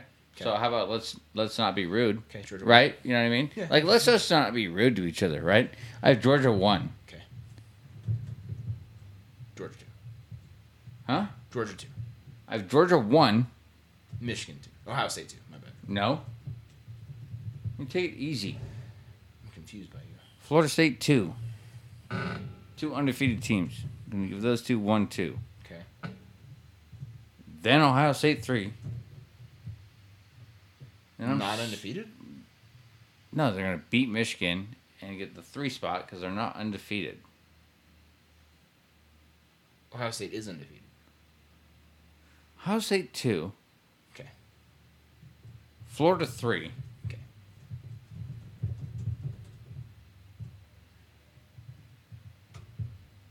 No, I'm sorry.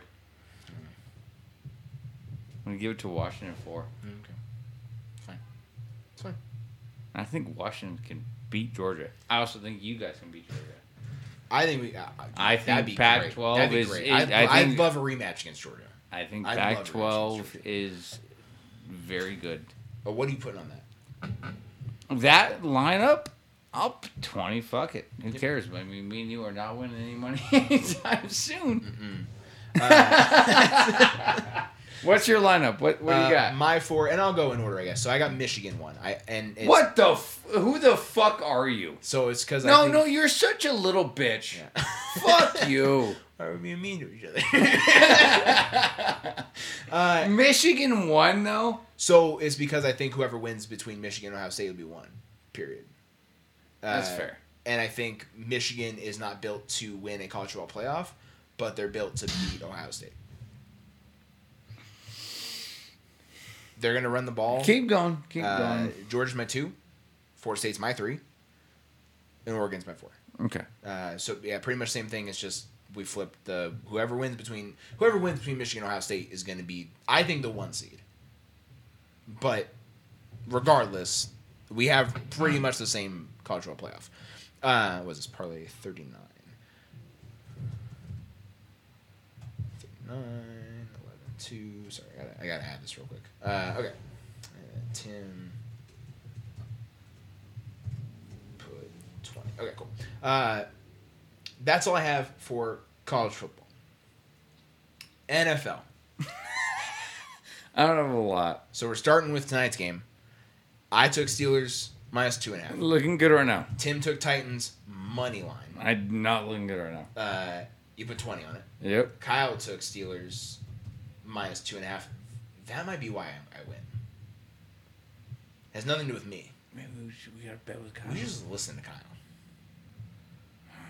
Yeah, but, I don't want to do it though. But fuck I'm not guy. listening to Fuck Kyle. that guy. Fuck that guy. Fuck that guy. Uh, next game, Dolphins Chiefs. I'm taking Chiefs minus one and a half. okay. Uh, Vikings Falcons. I'm taking Falcons minus four and a half. I think the home team is favored in like virtually every game this week, except for two. Right. Right. Uh, I'm taking the Falcons minus four and a half against Vikings. I'm taking the Cardinals plus eight against the Browns. Again, Browns will win, but the Cardinals will keep it within eight. Oh, I have the, I have the Browns minus eight twenty. Okay. Uh, Rams Packers. I'm taking Rams plus three. I'm just taking plus three. Okay. Okay. I know you're not touching it. I'm taking Rams plus three. Commanders Patriots. I'm taking Patriots minus three and a half. Give me twenty on the Commanders plus three, dude. Yeah. Plus plus three and a half. Even Yeah. better. Uh, Bears Saints. I'm taking the Bears plus eight and a half. Okay. Uh, Seahawks Ravens. I'm taking the Ravens minus six. You can you can go ahead and take plus six if you want. Nope. Okay. Uh, Bucs. No. Yeah. No. Give Yeah. me twenty on I'm the like- Seahawks plus like, you took the Seahawks to win the game. Give so, me- so uh, if I'm giving you six points, um, Bucs Texans. I'm taking the Bucs plus three because I think they went outright. But I like the points. I'll leave it alone right now. Okay. Colts Panthers. I'm taking Colts minus two and a half. Leave it alone. Okay. Uh, Giants Raiders. I'm taking Raiders minus two. Leave it alone. Cowboys Eagles. I'm taking Eagles minus three. Leave it alone. Bills Bengals. I'm taking Bengals minus two. Leave it alone. and it's fake money, so it doesn't count. I'm taking Chargers minus three and a half against the Jets. If we can't beat a fucking Zach Wilson led Jets team by four points, the season is over. It is. You're right. Uh, I will leave it alone. Okay. Um, Get out of bounds. I got that parlay. Oh okay. my god, dude, this game is getting kind of interesting. Uh, okay, can't lose parlay. I'll go first. Go for it. You ready? I Let me know when you're ready for I'm it. ready for it. Go for it. Ohio State money line. Browns money line. Seahawks plus six. Vikings Falcons over 37 and a half. Okay. That's your four. That's my four. Okay. I got a six legger. It's all money lines, but they're fair money lines. Okay, okay. Okay, Washington money line. Okay. Oh god. It's three points. I know. You can add it if you want. I know. I know. I know. Uh, Notre Dame money line. Falcons money line. Colts money line. Chargers money line. A and M Ole Miss over. It's my six leg. I respect it.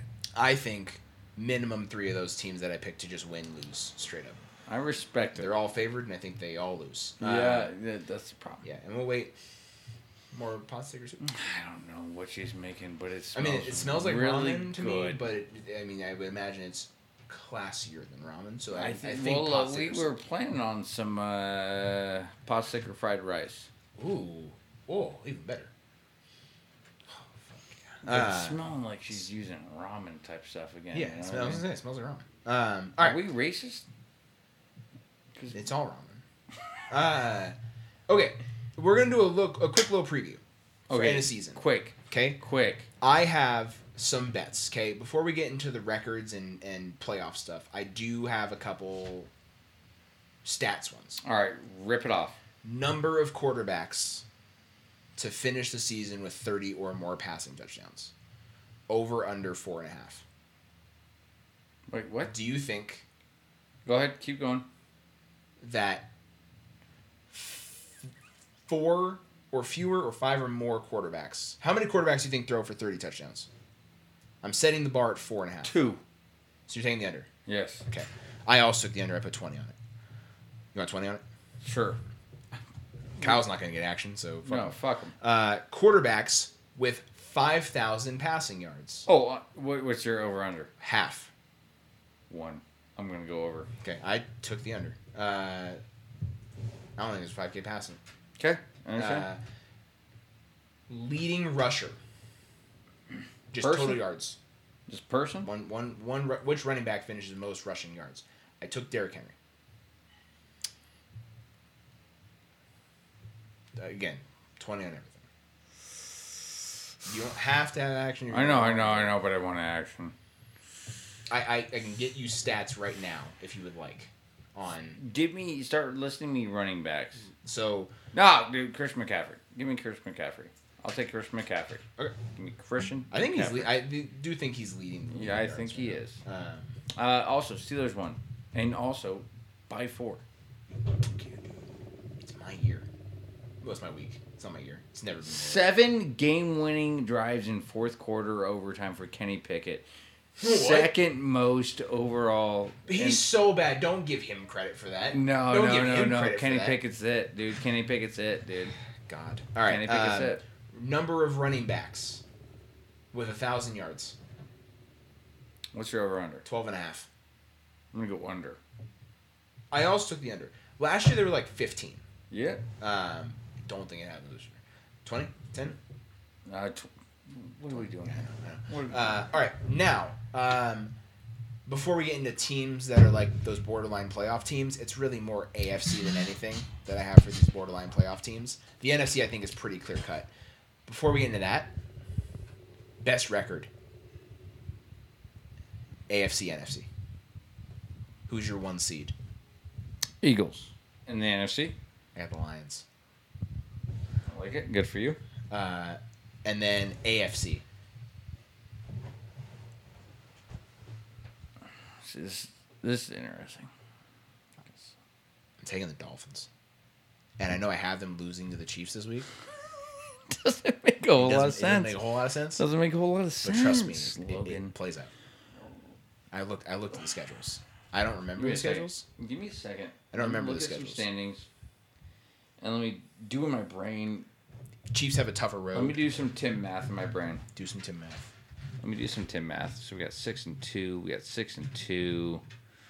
Six and two. AFC. Six AFC and two. That's what I'm saying. And I have when we talk about teams to make the playoffs, I have a bunch of teams in the AFC, and I don't have any in the NFC because I think the NFC is pretty clear cut for playoff teams. I Right think the now. number one seed in the AFC will end up being the Jacksonville Jaguars. Interesting. They're six and 2 I, I mean, they are in the AFC South, so they're going to have a lot of easy dubs. It's fair. He dubs. All right. Okay. Uh, playoff teams. Again, I really just have, Oh God.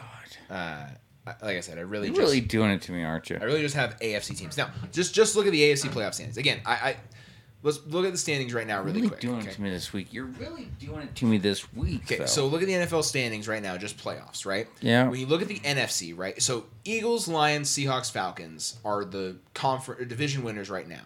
The Cowboys are right there. I don't think they overtake the Eagles, but I think they're in the playoffs. I don't think you would disagree with that. Cowboys are going to make the playoffs. oh yeah. Yeah. Niners are the sixth seed right now. I don't think they fall out of the playoffs though, unless things continue to go horrendous. But I, I think they'll make the N- playoffs. no, You like you think they'll make the playoffs? no, no, they don't. But look at the Rams right there. No, I, I know. I, You I look thought at about, you, you look at the Rams right there, and you look at the Saints and Bucs and the So that's what I'm saying, right? Vikings, Those Saints, teams are going to fall out. Rams. I think the Rams still have a very fighting guys shot. You do have a shot because the Vikings are going to fall off. My my and the Saints and Bucs and Falcons are all beating each other up for those same spots. The Rams, dude. You, I'm giving hope over here. I know. I, you can take and make playoffs. Oh no, I am. Yeah, yeah. Do you want twenty on it? Oh, 20 bucks on the Rams to make the playoffs? Yeah. Y- Oh, yeah. That's the one bet I'll make on my team. You get Matthew Stafford in there. Let's make some moves. Oh, you already made that bet earlier. I'll give you another twenty on it. Didn't even realize you probably made Yeah, that because bet you start of two fucking preyed on my downfall. When was that? Beginning of the season, you both preyed on my downfall. You didn't bet on it. Just Kyle took no for 20 bucks. So actually, you didn't bet on it, and I'll give you the 20 now. Let's do it. All right, Rams to make playoffs. Yes. In 20. I'm, I'm still not touching it. No juju from my direction at all on that. The rest of the NFC, I think, is, again, pretty clear cut. Uh, again, it's going to come down to Vikings, Saints, Bucs, Rams. I'm not trying to fucking predict between those four who makes it. I don't think it's the Vikings, so I think it's between you, Saints, and Bucs. But we'll go to AFC because the AFC is so wide open right now. You have the Chiefs, the Dolphins, the Jags, and the Ravens all at six and two. Those are your four division winners. They're all six and two. When you look at the standings, right? There's like four tiebreakers in the entire NFC. Every single fucking team in the AFC has. Give me 20 tiebreaker. bucks on the Jets to make the playoffs. Okay, yes, yeah. So starts with Jets to make playoffs. I have that as a no. Tim has that as a yes for twenty bucks. Uh, what it. team you want to do next? We can start with Steelers because they won tonight. Oh, Steelers are making playoffs, yes. So I have that as a no. That's your playoffs, Tim. I imagine because do you like the Bills are in right? Yep. So that's your three teams: is is the Steelers, the Bills, and the Jets. Uh, unfortunately, I think I am leaving you out. and I apologize. You're also leaving the Bengals out. Whoa, whoa, whoa, whoa, whoa. We didn't get into division leaders. So you think okay, so Ravens Ravens, Bengals, Steelers. You would have two of those three teams in. Yes. Ravens out. That'd be wild. And have I been wrong before? Yes. Yeah. Also, I've proven you're wrong before. you you have. So Ravens to make playoffs. So here's my here's my AFC playoffs. I'll just give it to you right now. Okay, and then you put twenty bucks on whatever one you, I'm, I'm just you gonna want say to put. I'm gonna put the Ravens. You're putting no on twenty. And My I'm- number one seed is the Jacksonville Jaguars. Yes. Yeah. Number two seed is going to be the Chiefs. Three seed is going to be the Dolphins. Four seed is going to be the Bengals. Five, Bills. Six, Jets or uh, Steelers? I hate to leave you out, my boy. I hate to leave you out. But you make too many mistakes. No, I'm it's gonna go Steelers. Seven Jets. will be the Jets. So Steelers six, Jets seven. Aaron Rodgers back. Gotta Yeah. gotta play. Who's your two seed? The Chiefs. They gotta play the Chiefs in the wild card. Yeah. Tough game. Yeah, but it's gonna be electric. It will be electric. Uh, my playoffs. So I have um, for the AFC. I had Dolphins as my one seed. My two seed would be the Chiefs. My three seed would be the Ravens. My f- four seed. Eh. No. My three seed would be the. No, no, no. My three seed would be the Jags. My four seed would be the Ravens. That's exactly what this is. No, Stay- you just flip flopped one two. Okay, go ahead. Keep Uh, going. My five Okay. is going to be the Bengals. Okay. My six is going to be the Bills. Okay. I was gonna say, how are you gonna leave them out? My seven is the Chargers. Okay. That means we win like 10 games. Yeah. Also, you'd have to play uh the in the first round your three seed, which well, would no, we, we play the two seed. Because we're the I second. thought there was two buys. No, it's one bye, and the other six teams play. Oh, okay. So you'd have to play the uh the good old Chiefs. That's not a deal for you. No. I'd like to make the playoffs, though. uh, all right, that's our. No, no. At the end of the day, do you? Because if you make playoffs, you keep your coach. You know what I mean? Maybe, maybe not. Prob- Anyway. probably will. Those are our playoff predictions, though. That's our end of season predictions. We got we got some new predictions. Kyle is not here. I'm sure he won't listen, and I'm sure he won't make any bets. And He he's still not hasn't sent us care. picks. Nope. Not gonna send us Canley's parlay. I imagine. Nope. That's fine with me. Yeah. I'm not gonna remind him. Nope. Uh, I do too much reminding around here. Mostly for Kyle, but uh, Well, no, plenty for me too. uh, But I never listen. That's fair. That's fair. Uh, all right, that wraps up for football talk. Uh, we'll jump into. Uh, you don't got fantasy boom and bust, I imagine. I know. yeah. So I we just go straight into boom and bust. I got two and two. Do you want to do out locks and outlandish? I mean, we may or can't. I don't have it outlined. Yeah, my locks are Washington and the Falcons. My outlandish is Missouri money line against Georgia. But My locks are gonna be uh, Washington minus three, and then the Vikings uh, Falcons over the 37 and a half. that's yeah, it's low. Okay, I think. Yeah. Josh Dobbs averaged over 20 points. Uh, Raffle, my apologies. We missed a bunch of your shit. Uh, Star George Pickens got you minus point ten point one. Sounds about right. Uh, Raffle thinks it's either Eagles Niners for the one seed, and I would say Yeah. on paper, sure, but also schedule wise, you have a very difficult schedule. The Niners have a very difficult schedule and are struggling hardcore. The Lions are hot and playing the NFC North. They're playing some of the worst teams ever. Um, and then yes, I still got your bet down for the Jets to not win the AFC East. Yeah, yeah, yeah, yeah. We'll, and yeah, we'll be taking two shots. We can probably just take that next week, Raffle. Uh, honestly, um, we'll get into boom and bust. I do not know Tim's totals. I have three and one for this week for boom and bust. Um, yeah, uh. I mean, you you let us know. Like, if, we can call that bet early. I feel like. And if you want to make any others, let me know. I got you. I got you in the. Uh, I got you in the spreadsheet. I got you and Chad in the spreadsheet. Just him make whatever bets you want. You want to bet? You want to take the Eagles to win the NFC? I'll, I'll put you down. You just let me know. Let's see.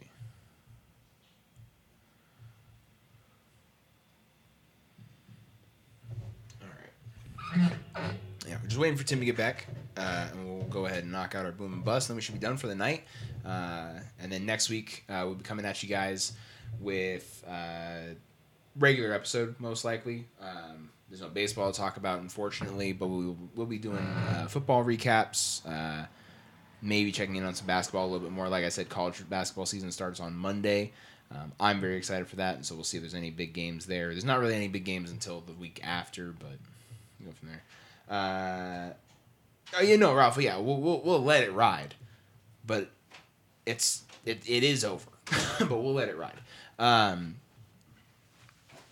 I told Ralph we could eh, we could call the Jets not winning the AFC East bet now, Yeah, no, and when Kyle gets back next week, we could just each take two shots of Jameson. But that was the bet. Jameson. I'll take a shot of anything else other than Jameson. Yeah. Either way, all right. I got three. If your if your price is Jameson, I understand. yeah, I got I got three and one for boom bust. Uh, got two two. Uh, you go ahead and get started then. My first boom is going to be Giants Scouts. Is the New York Football Giants Scouts because they went and got themselves Tommy DeVito, who is the most New York Italian football player I've ever seen in my life. And that man went out and scored the only touchdown in the game last week. No, see, Rafa, it won't work because Kyle's a bitch. Yeah, he just won't do it. Uh, unfortunately. Um, but Giant Scouts are my, uh, my my boom because they went out and got the most perfect third string quarterback for any franchise. He fits the mold of being a New York quarterback. He's from Jersey. He's Italian. He wears tank tops and chains. Last name DeVito. There's not a better fit anywhere in the league. I couldn't agree more. Big Boom Giant Scouts. First boom. Absolutely. Also, uh, Calif Roy followed us 14 minutes ago. Fuck yeah. Apologize. Uh, thank you so much. Uh, my first boom is gonna be Corey Seager. Yeah. Um, other than just being like an absolute fucking stud. Um, give me a second. Uh, Seager won the World Series MVP. If you guys didn't know, he also won MVP of the 2020 World Series uh, for the Los Angeles Dodgers.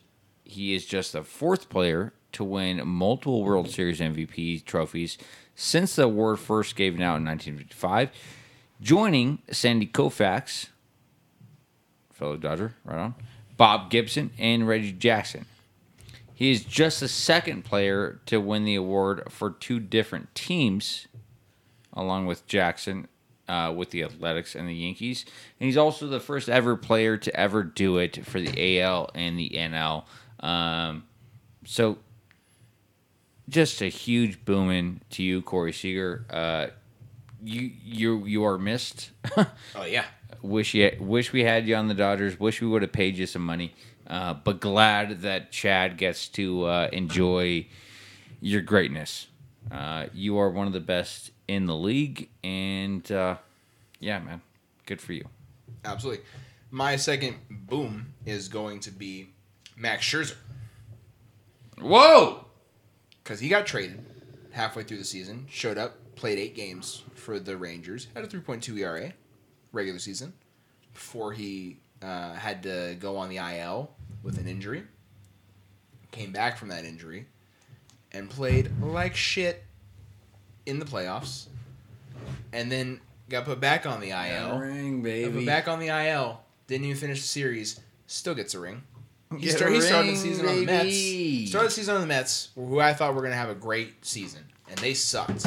And he signed there to be an ace for the New York Mets Got a ring. alongside Verlander. And then got traded at- at the trade deadline and gets a ring anyways. And he didn't have to really contribute in the playoffs. That's he, the dream. He, he did nothing. That's the dream. he did nothing. uh, he's just riding how good he was for a while and like did good in the regular season and then just you know didn't have to do anything else. Sometimes your name speaks volumes. it does. Having two different colored eyes also helps. Uh, so I mean that's a boom. Uh, so yeah, just boom for Max Scherzer. Uh, what's your second boom? Um, restaurants taking care of problems. Oh yeah, Raffle. When we're done, when Tim and I are done with our booms, you can give us your boom. Oh, I can't wait to hear it. Um, my second boom. Okay, restaurants. What is your least favorite thing about going to a restaurant? Least favorite thing. Yeah, least general? favorite thing. Okay, People? so people. Okay, expound on Like that. other people, like not not the staff, like other. No, no, no. patrons. Staff's usually yeah. Expound on the uh, patrons part. like talking, like you know, like being obnoxious, like being loud, like fucking not acting like you're the only people there. Yeah, dude. Everybody hates when everybody else is loud, right? Yeah. So a restaurant in Georgia. Let me get the town. Blue Ridge, Georgia. That that sounds like I will not give the restaurant name. Uh, I you know don't want to give them the negative clout. I should give them clout, right? Maybe this is my boom. no such thing as yeah. Um, the menu at Toccoa Riverside Restaurant. Tacoma. They are now charging customers fifty dollars for the unable to parent fee. For Oh, rowdy yes. kids. Oh yes. So if you go to the fucking Applebee's, you know what I mean, in Toccoa, Georgia, which I bet this is like that's the same thing, right? Yeah. You're getting paid fifty dollars if you can't wrangle in your kids, and I cannot fucking support that enough. Don't bring your kids to restaurants if they can't fucking behave Just themselves. just sit there. The number of times I've wanted to trip a seven year old because they're Remember? running around. Oh, were you there? Were you there uh, when me, Ryan, and Alec? Were you there? I don't think so. Oh, me, me and Ryan and Alec went to a uh, brewery in Sparks Yeah, no, I wasn't there. eh, to watch some. Oh, it was it was for a Battlehawks game. Oh, sick. and so we went there, watched a Battlehawks game, and this family came in. They obviously didn't give a shit about the Battlehawks game. Not a big deal. I don't care, you know. Like the kids were just fucking loud and annoying, and then one of the kids tripped, fell on her face, and she was crying. And I, me and Al, me and Alec were just like, boom, boom, Yeah. fuck that kid. Yes. But at the end of the day, like when you're sitting there at a restaurant, especially when you're trying to have like a, just like an intimate night with whoever you're having, even if it was just me and Logan going out to dinner, Yeah. like we No. don't want to fucking hear that shit. No. You know what I mean? Anytime, like, I don't understand it. Like, you shouldn't be a parent. Uh, you shouldn't be a parent if you're gonna let your kids No. run around. Also, also, like what shit, like makes you think it's okay as parents to bring your kids who, like you know, are not going to be Yeah, you good know they kids. can't. Yeah, they can't control themselves. Right. and that's okay. Like I get kids Like- go through shit. There's a lot of Also- they may not be diagnosed. There's a lot of Not, there's well, a lot of shit. not that even that. Like ninety percent of kids are just gonna like off the walls. off the walls. Ninety nine percent of kids aren't gonna just sit there like and just be good kids. Yeah. And like I'm not talking about like the ten percent who like keep talking. You know, I'm talking about the fucking like percent that just go off the walls and cause Yeah, fucking they're running problems. around. They're screaming. Right. but, you know, like and, and, and then you have those two parents that are just sitting there ignoring it. ignoring it. Like I hope that kid fucking hits a fucking knife that's stuck out of a wall. Like into an arm. Yeah. Yeah. I'm with you on that. I want a little deep. Yeah, go deep. Just you know, nothing vital, but Either way, big bust to those families. Give me the uh, big, big boom to those restaurants. Let's let's take back the restaurants. that that should just be a standard. yeah, it should. That should just be a standard. Uh, all right, my third and final boom, and then Rafa will get yours. Uh, you can go ahead and throw it in the chat right now. Uh, my third and final boom is going to be the Legend Golf and Safari Resort. Wait, no. Uh, Your booms. Let's get. Yeah, no, I agree. Okay, let's go. It's gonna take a second for him to type it out and everything too. Legend Golf and Safari Resort, uh, close to the Zimbabwe border, uh, in Africa, in in, in, the uh, in the corner of South Africa, close to Zimbabwe. Uh, I don't know if you ever heard of this course, but have you?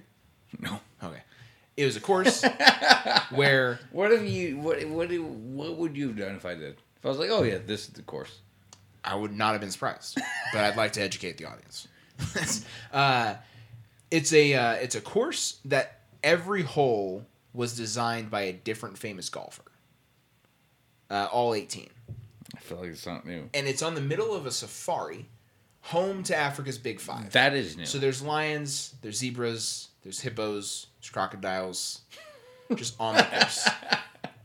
Okay. There is an extreme 19th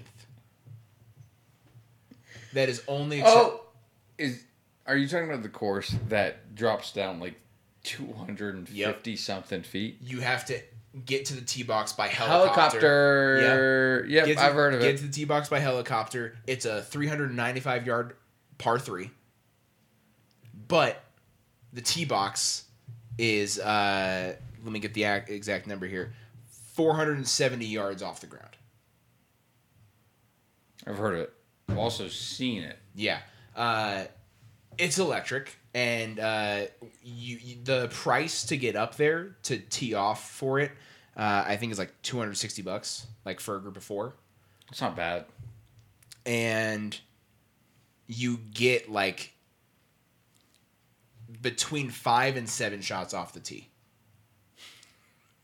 Just keep hitting them. Just keep hitting them, each person. And the average hang time on the ball is 22 seconds. each, each tee shot takes a third of a minute just to hit the ground. And the fairway is on a downward slope. Well, it's par three, so you don't look at the fairway. No, no, it's the fairway starts about 260 yeah, yards but in. you should never think about the fairway. Well, no, you shouldn't. But I would not even hit it that far. So, like, you know, like give me a 260. No, you 260. could. I You absolutely could. It would go way left. I, I dome a line. no, no, like yeah, but I'm saying if you hit it straight, I don't even think like Either way, I don't think you need a driver. no. But 260, and then it's a it's a pretty good slope. It'll roll forever to get you up there. However, uh, the uh, actual like stats on the hole. Uh, trying to find the uh, numbers on par. Uh, so of the so the first birdie, the hole opened in like 2008. First birdie was in January 2010. Uh, on the hole. Uh, by 2014, December 2014, so four whole years later, uh, there had been 12 more birdies. Of the 2,811 total scores, accurate scores submitted uh, during that period, um, 118 made par, 338 got a bogey, and about 46% of players finished in double figures on a par three. I don't. I don't blame them. However, it's a ninth hole. It's- It's 19. Yeah, you got a helicopter up there. Also, you're drinking beer all around. oh, I'm sure. Yeah. You know. Uh, it's a hole played by a lot of famous golfers, uh, as well as a lot of just celebrities. Uh, historically, Morgan Freeman was up there with uh, Clint Eastwood and Matt Damon. and got the call for uh, getting nominated for Golden Globes on Hell the of a 19th. threesome. on the 19th. Uh, not bad. Not bad. Uh, just a, that's a legendary course. You get to play in the middle of a safari. There's just fucking li- there's like electric fences to keep lions and shit around, but occasionally like impalas will jump over. That's fine. It's an impala, dude. Who cares? It's not a lion. But like, you're on a If course. you lose your ball, you're it's, it's gone. It's gone. we're not we're not messing around. like not going to get that ball. No, but imagine that, dude. You're surrounded by lions and zebras and hippos and crocs. Dude, that's a great time. And you're safe. Then you get to helicopter up for an extra 260 bucks. And the course itself, uh, let me see, what is it called? Rands. Uh,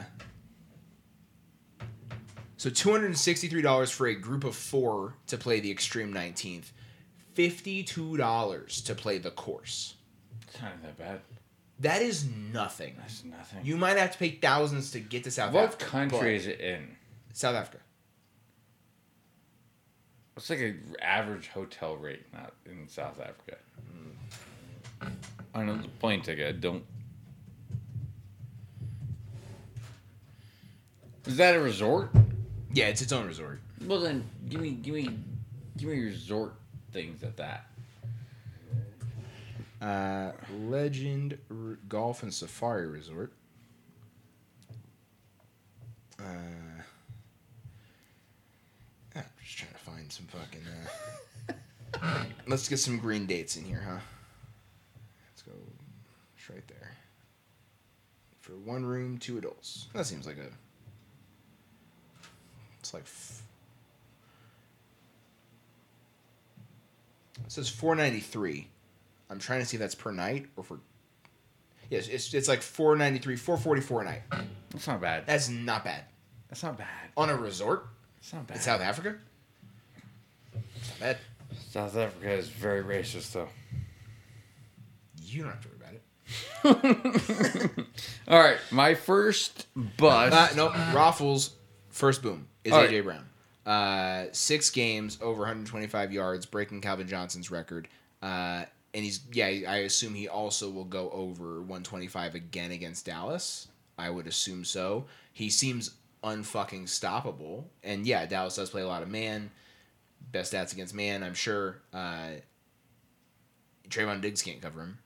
Whoever their number two is, I don't even know, can't cover him. Uh, so yeah, I would I would absolutely agree with you on that. And yeah, AJ Brown going five straight games or six straight games, about to be seven potentially, over 125 yards, is absurd.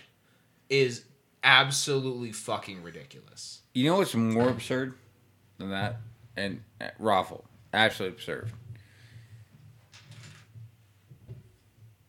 He's not going to get close to Cooper Kupp's record. For what? Mm. For what? What like like what specifically are you talking about? Oh, the Triple Crown. Oh, for triple crown. Okay. I, I was just curious. Wait, I didn't know we- we were talking about we were talking about games over 125 yards. I didn't know what record. AJ Brown's amazing, Ruffle. He's not going to win a triple crown. I agree with you. He's on pace to break Jerry Rice's record for yardage. Okay, and that's amazing, and can't wait to celebrate that. But you know, not gonna break Cooper Kupp's. He's not. He's not to win a triple crown he's not to get the receptions. But sorry, I'm trying to find the many yards he has total on the season. It's just taking a second to look. Uh, How about you look up? he doesn't. He's so he's on pace to break Jerry Rice's record for yards. He doesn't even have as many yards as Tyreek Hill. The same number of games. Tyreek Hill might beat him. How Tyreek Hill has like 70 more yards. What's Triple Crown? Yards, receptions, touchdowns? Yes, and Cooper Kupp owns all of them. Yeah, and Tyreek Hill has three more touchdowns. One more catch. So I mean, yeah, triple crown, even triple crown aside, he doesn't even have as many yards as Tyreek Hill. It's great. I'm not trying to take anything away from AJ Brown. Let me make sure I'm doing this right. Cooper Kupp does have the Triple Crown. Yeah, you got it uh, last year. Yes, look, look it up. Let me make sure, because like, I feel like I'm almost talking on my ass. He's not getting triple crown. Offense is too spread out. I understand that, Raffle. Doing it on my own thing. AJ Brown is still an absolute fucking stud. I don't. I didn't enjoy what he did against the Rams. Don't get me wrong. I should not. AJ Brown is a stud. Not last year, two years ago. Two years ago, Cooper Kupp set the record though for the triple crown overall. Well, he was the f- what, like he was the first one to get to get the triple crown. well to like like yes. Yeah, he had 16 touchdowns, 1900 yards, and 145 catches. It's just disgusting. 145 catches is in itself in the modern NFL stupid. Um, Raffle, absolutely big boom into AJ Brown overall. yes. Uh, Guy's an absolute animal. Uh, I don't like obviously me as a Rams fan already faced him. Don't want to do it again because uh, he was open a lot and I hated it. Um, obviously, I think the tush push got a lot into that, but that was a conversation two weeks ago, which you did not want to fucking hang out with me for. So fuck you, Raffle. Uh, my first bust is gonna be DoorDash. Interesting. Oh, I think I know why. DoorDash is now warning customers that uh, when you order food, you might get it cold if you don't tip. Um, huge bust to DoorDash. That's two, it. Two weeks ago, raffle to when the Eagles played the. I was here last week. What do you mean? No, it was two weeks ago when the f- Eagles fucking played the Rams. Rams played the Eagles, and you did not fucking show up, dude. Was that two weeks ago? Like three weeks ago.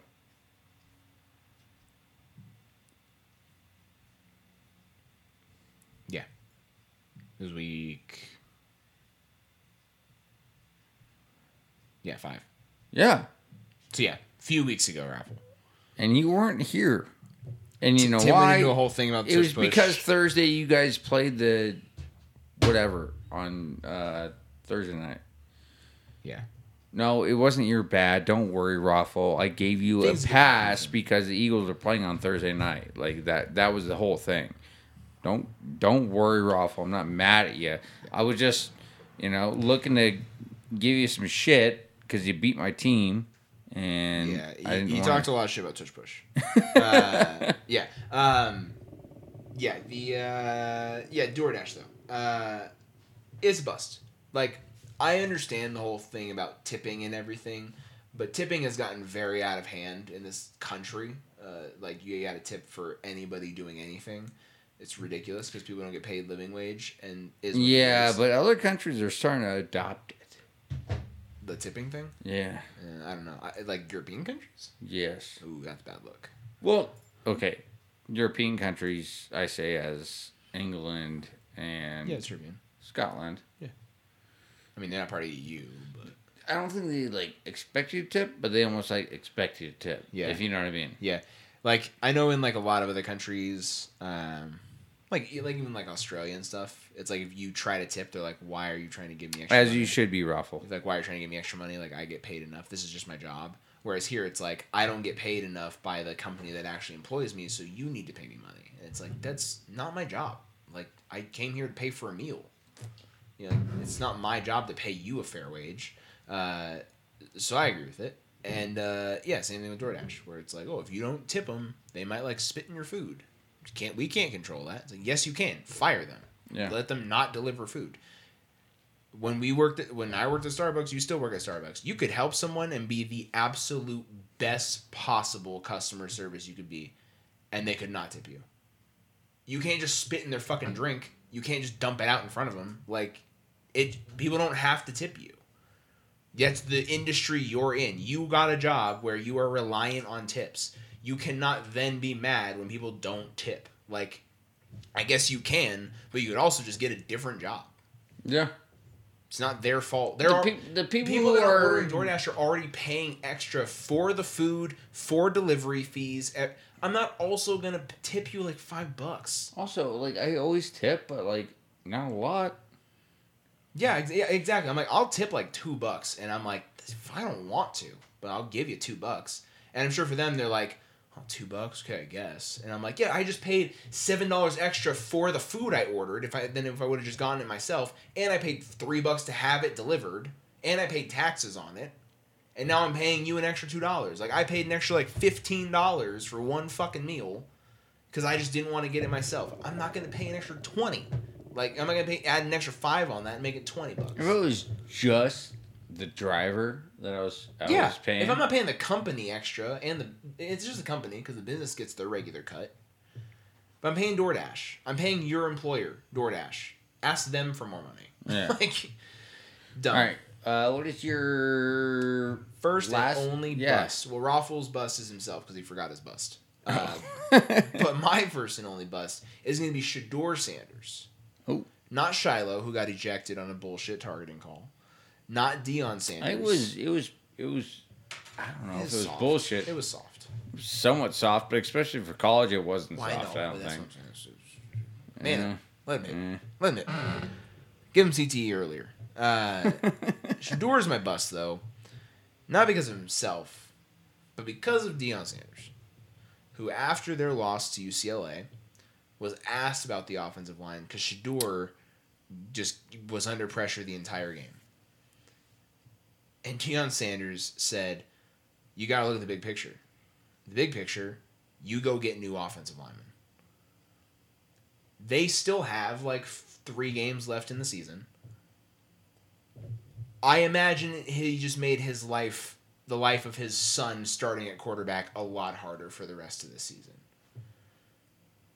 Why would I want to continue to perform at a high level when I have three games left in my college career for a coach that just said, these guys suck and I need better guys. It could motivate guys. It could also make guys go, go fuck yourself. I'll show you what not blocking looks like. And I'm going to get your son killed. I feel like they've already shown what not blocking looks like. But they were trying. They could not try. It would be a bad. Look. Yeah, uh, yeah. it- Like I, like I'm like, listen, Is Deion. this, is this Shedeur's last season of No, eligibility? no, he's gonna come back next year. Oh, okay. Because the quarterback class is too good this year, so Deion's not gonna let him enter the draft and not get drafted. He's gonna wait till next year when the class isn't as good and Shedeur will look better. And then when Shedeur's gone, he'll go to Miami. makes sense. Yeah, that's what's gonna happen. He'll never coach the NFL because his style just wouldn't work. Like he molds the minds of young men. He doesn't coach grown men, and that's fair. Like the NFL is different than college, and they're great college coaches. They're great NFL coaches. That's why the crossover almost never works. Um, like, yeah, it's just a fact. So good for him, but he's gonna go to like Miami and be able to recruit in Florida and be great, and that's fantastic. And his son won't be there, but like he'll get a bunch of guys to transfer from Colorado to Miami. That won't be a hard ask on guys. Uh, so we want to play in Boulder or South Beach. You know, it's pretty easy for a bunch of nineteen year olds to make that decision. Uh, either way, though, you as a head coach, you can't say shit like that. like it, it's it's along the lines of like the I'm bringing my luggage and it's Louis, and if you can't handle it, leave.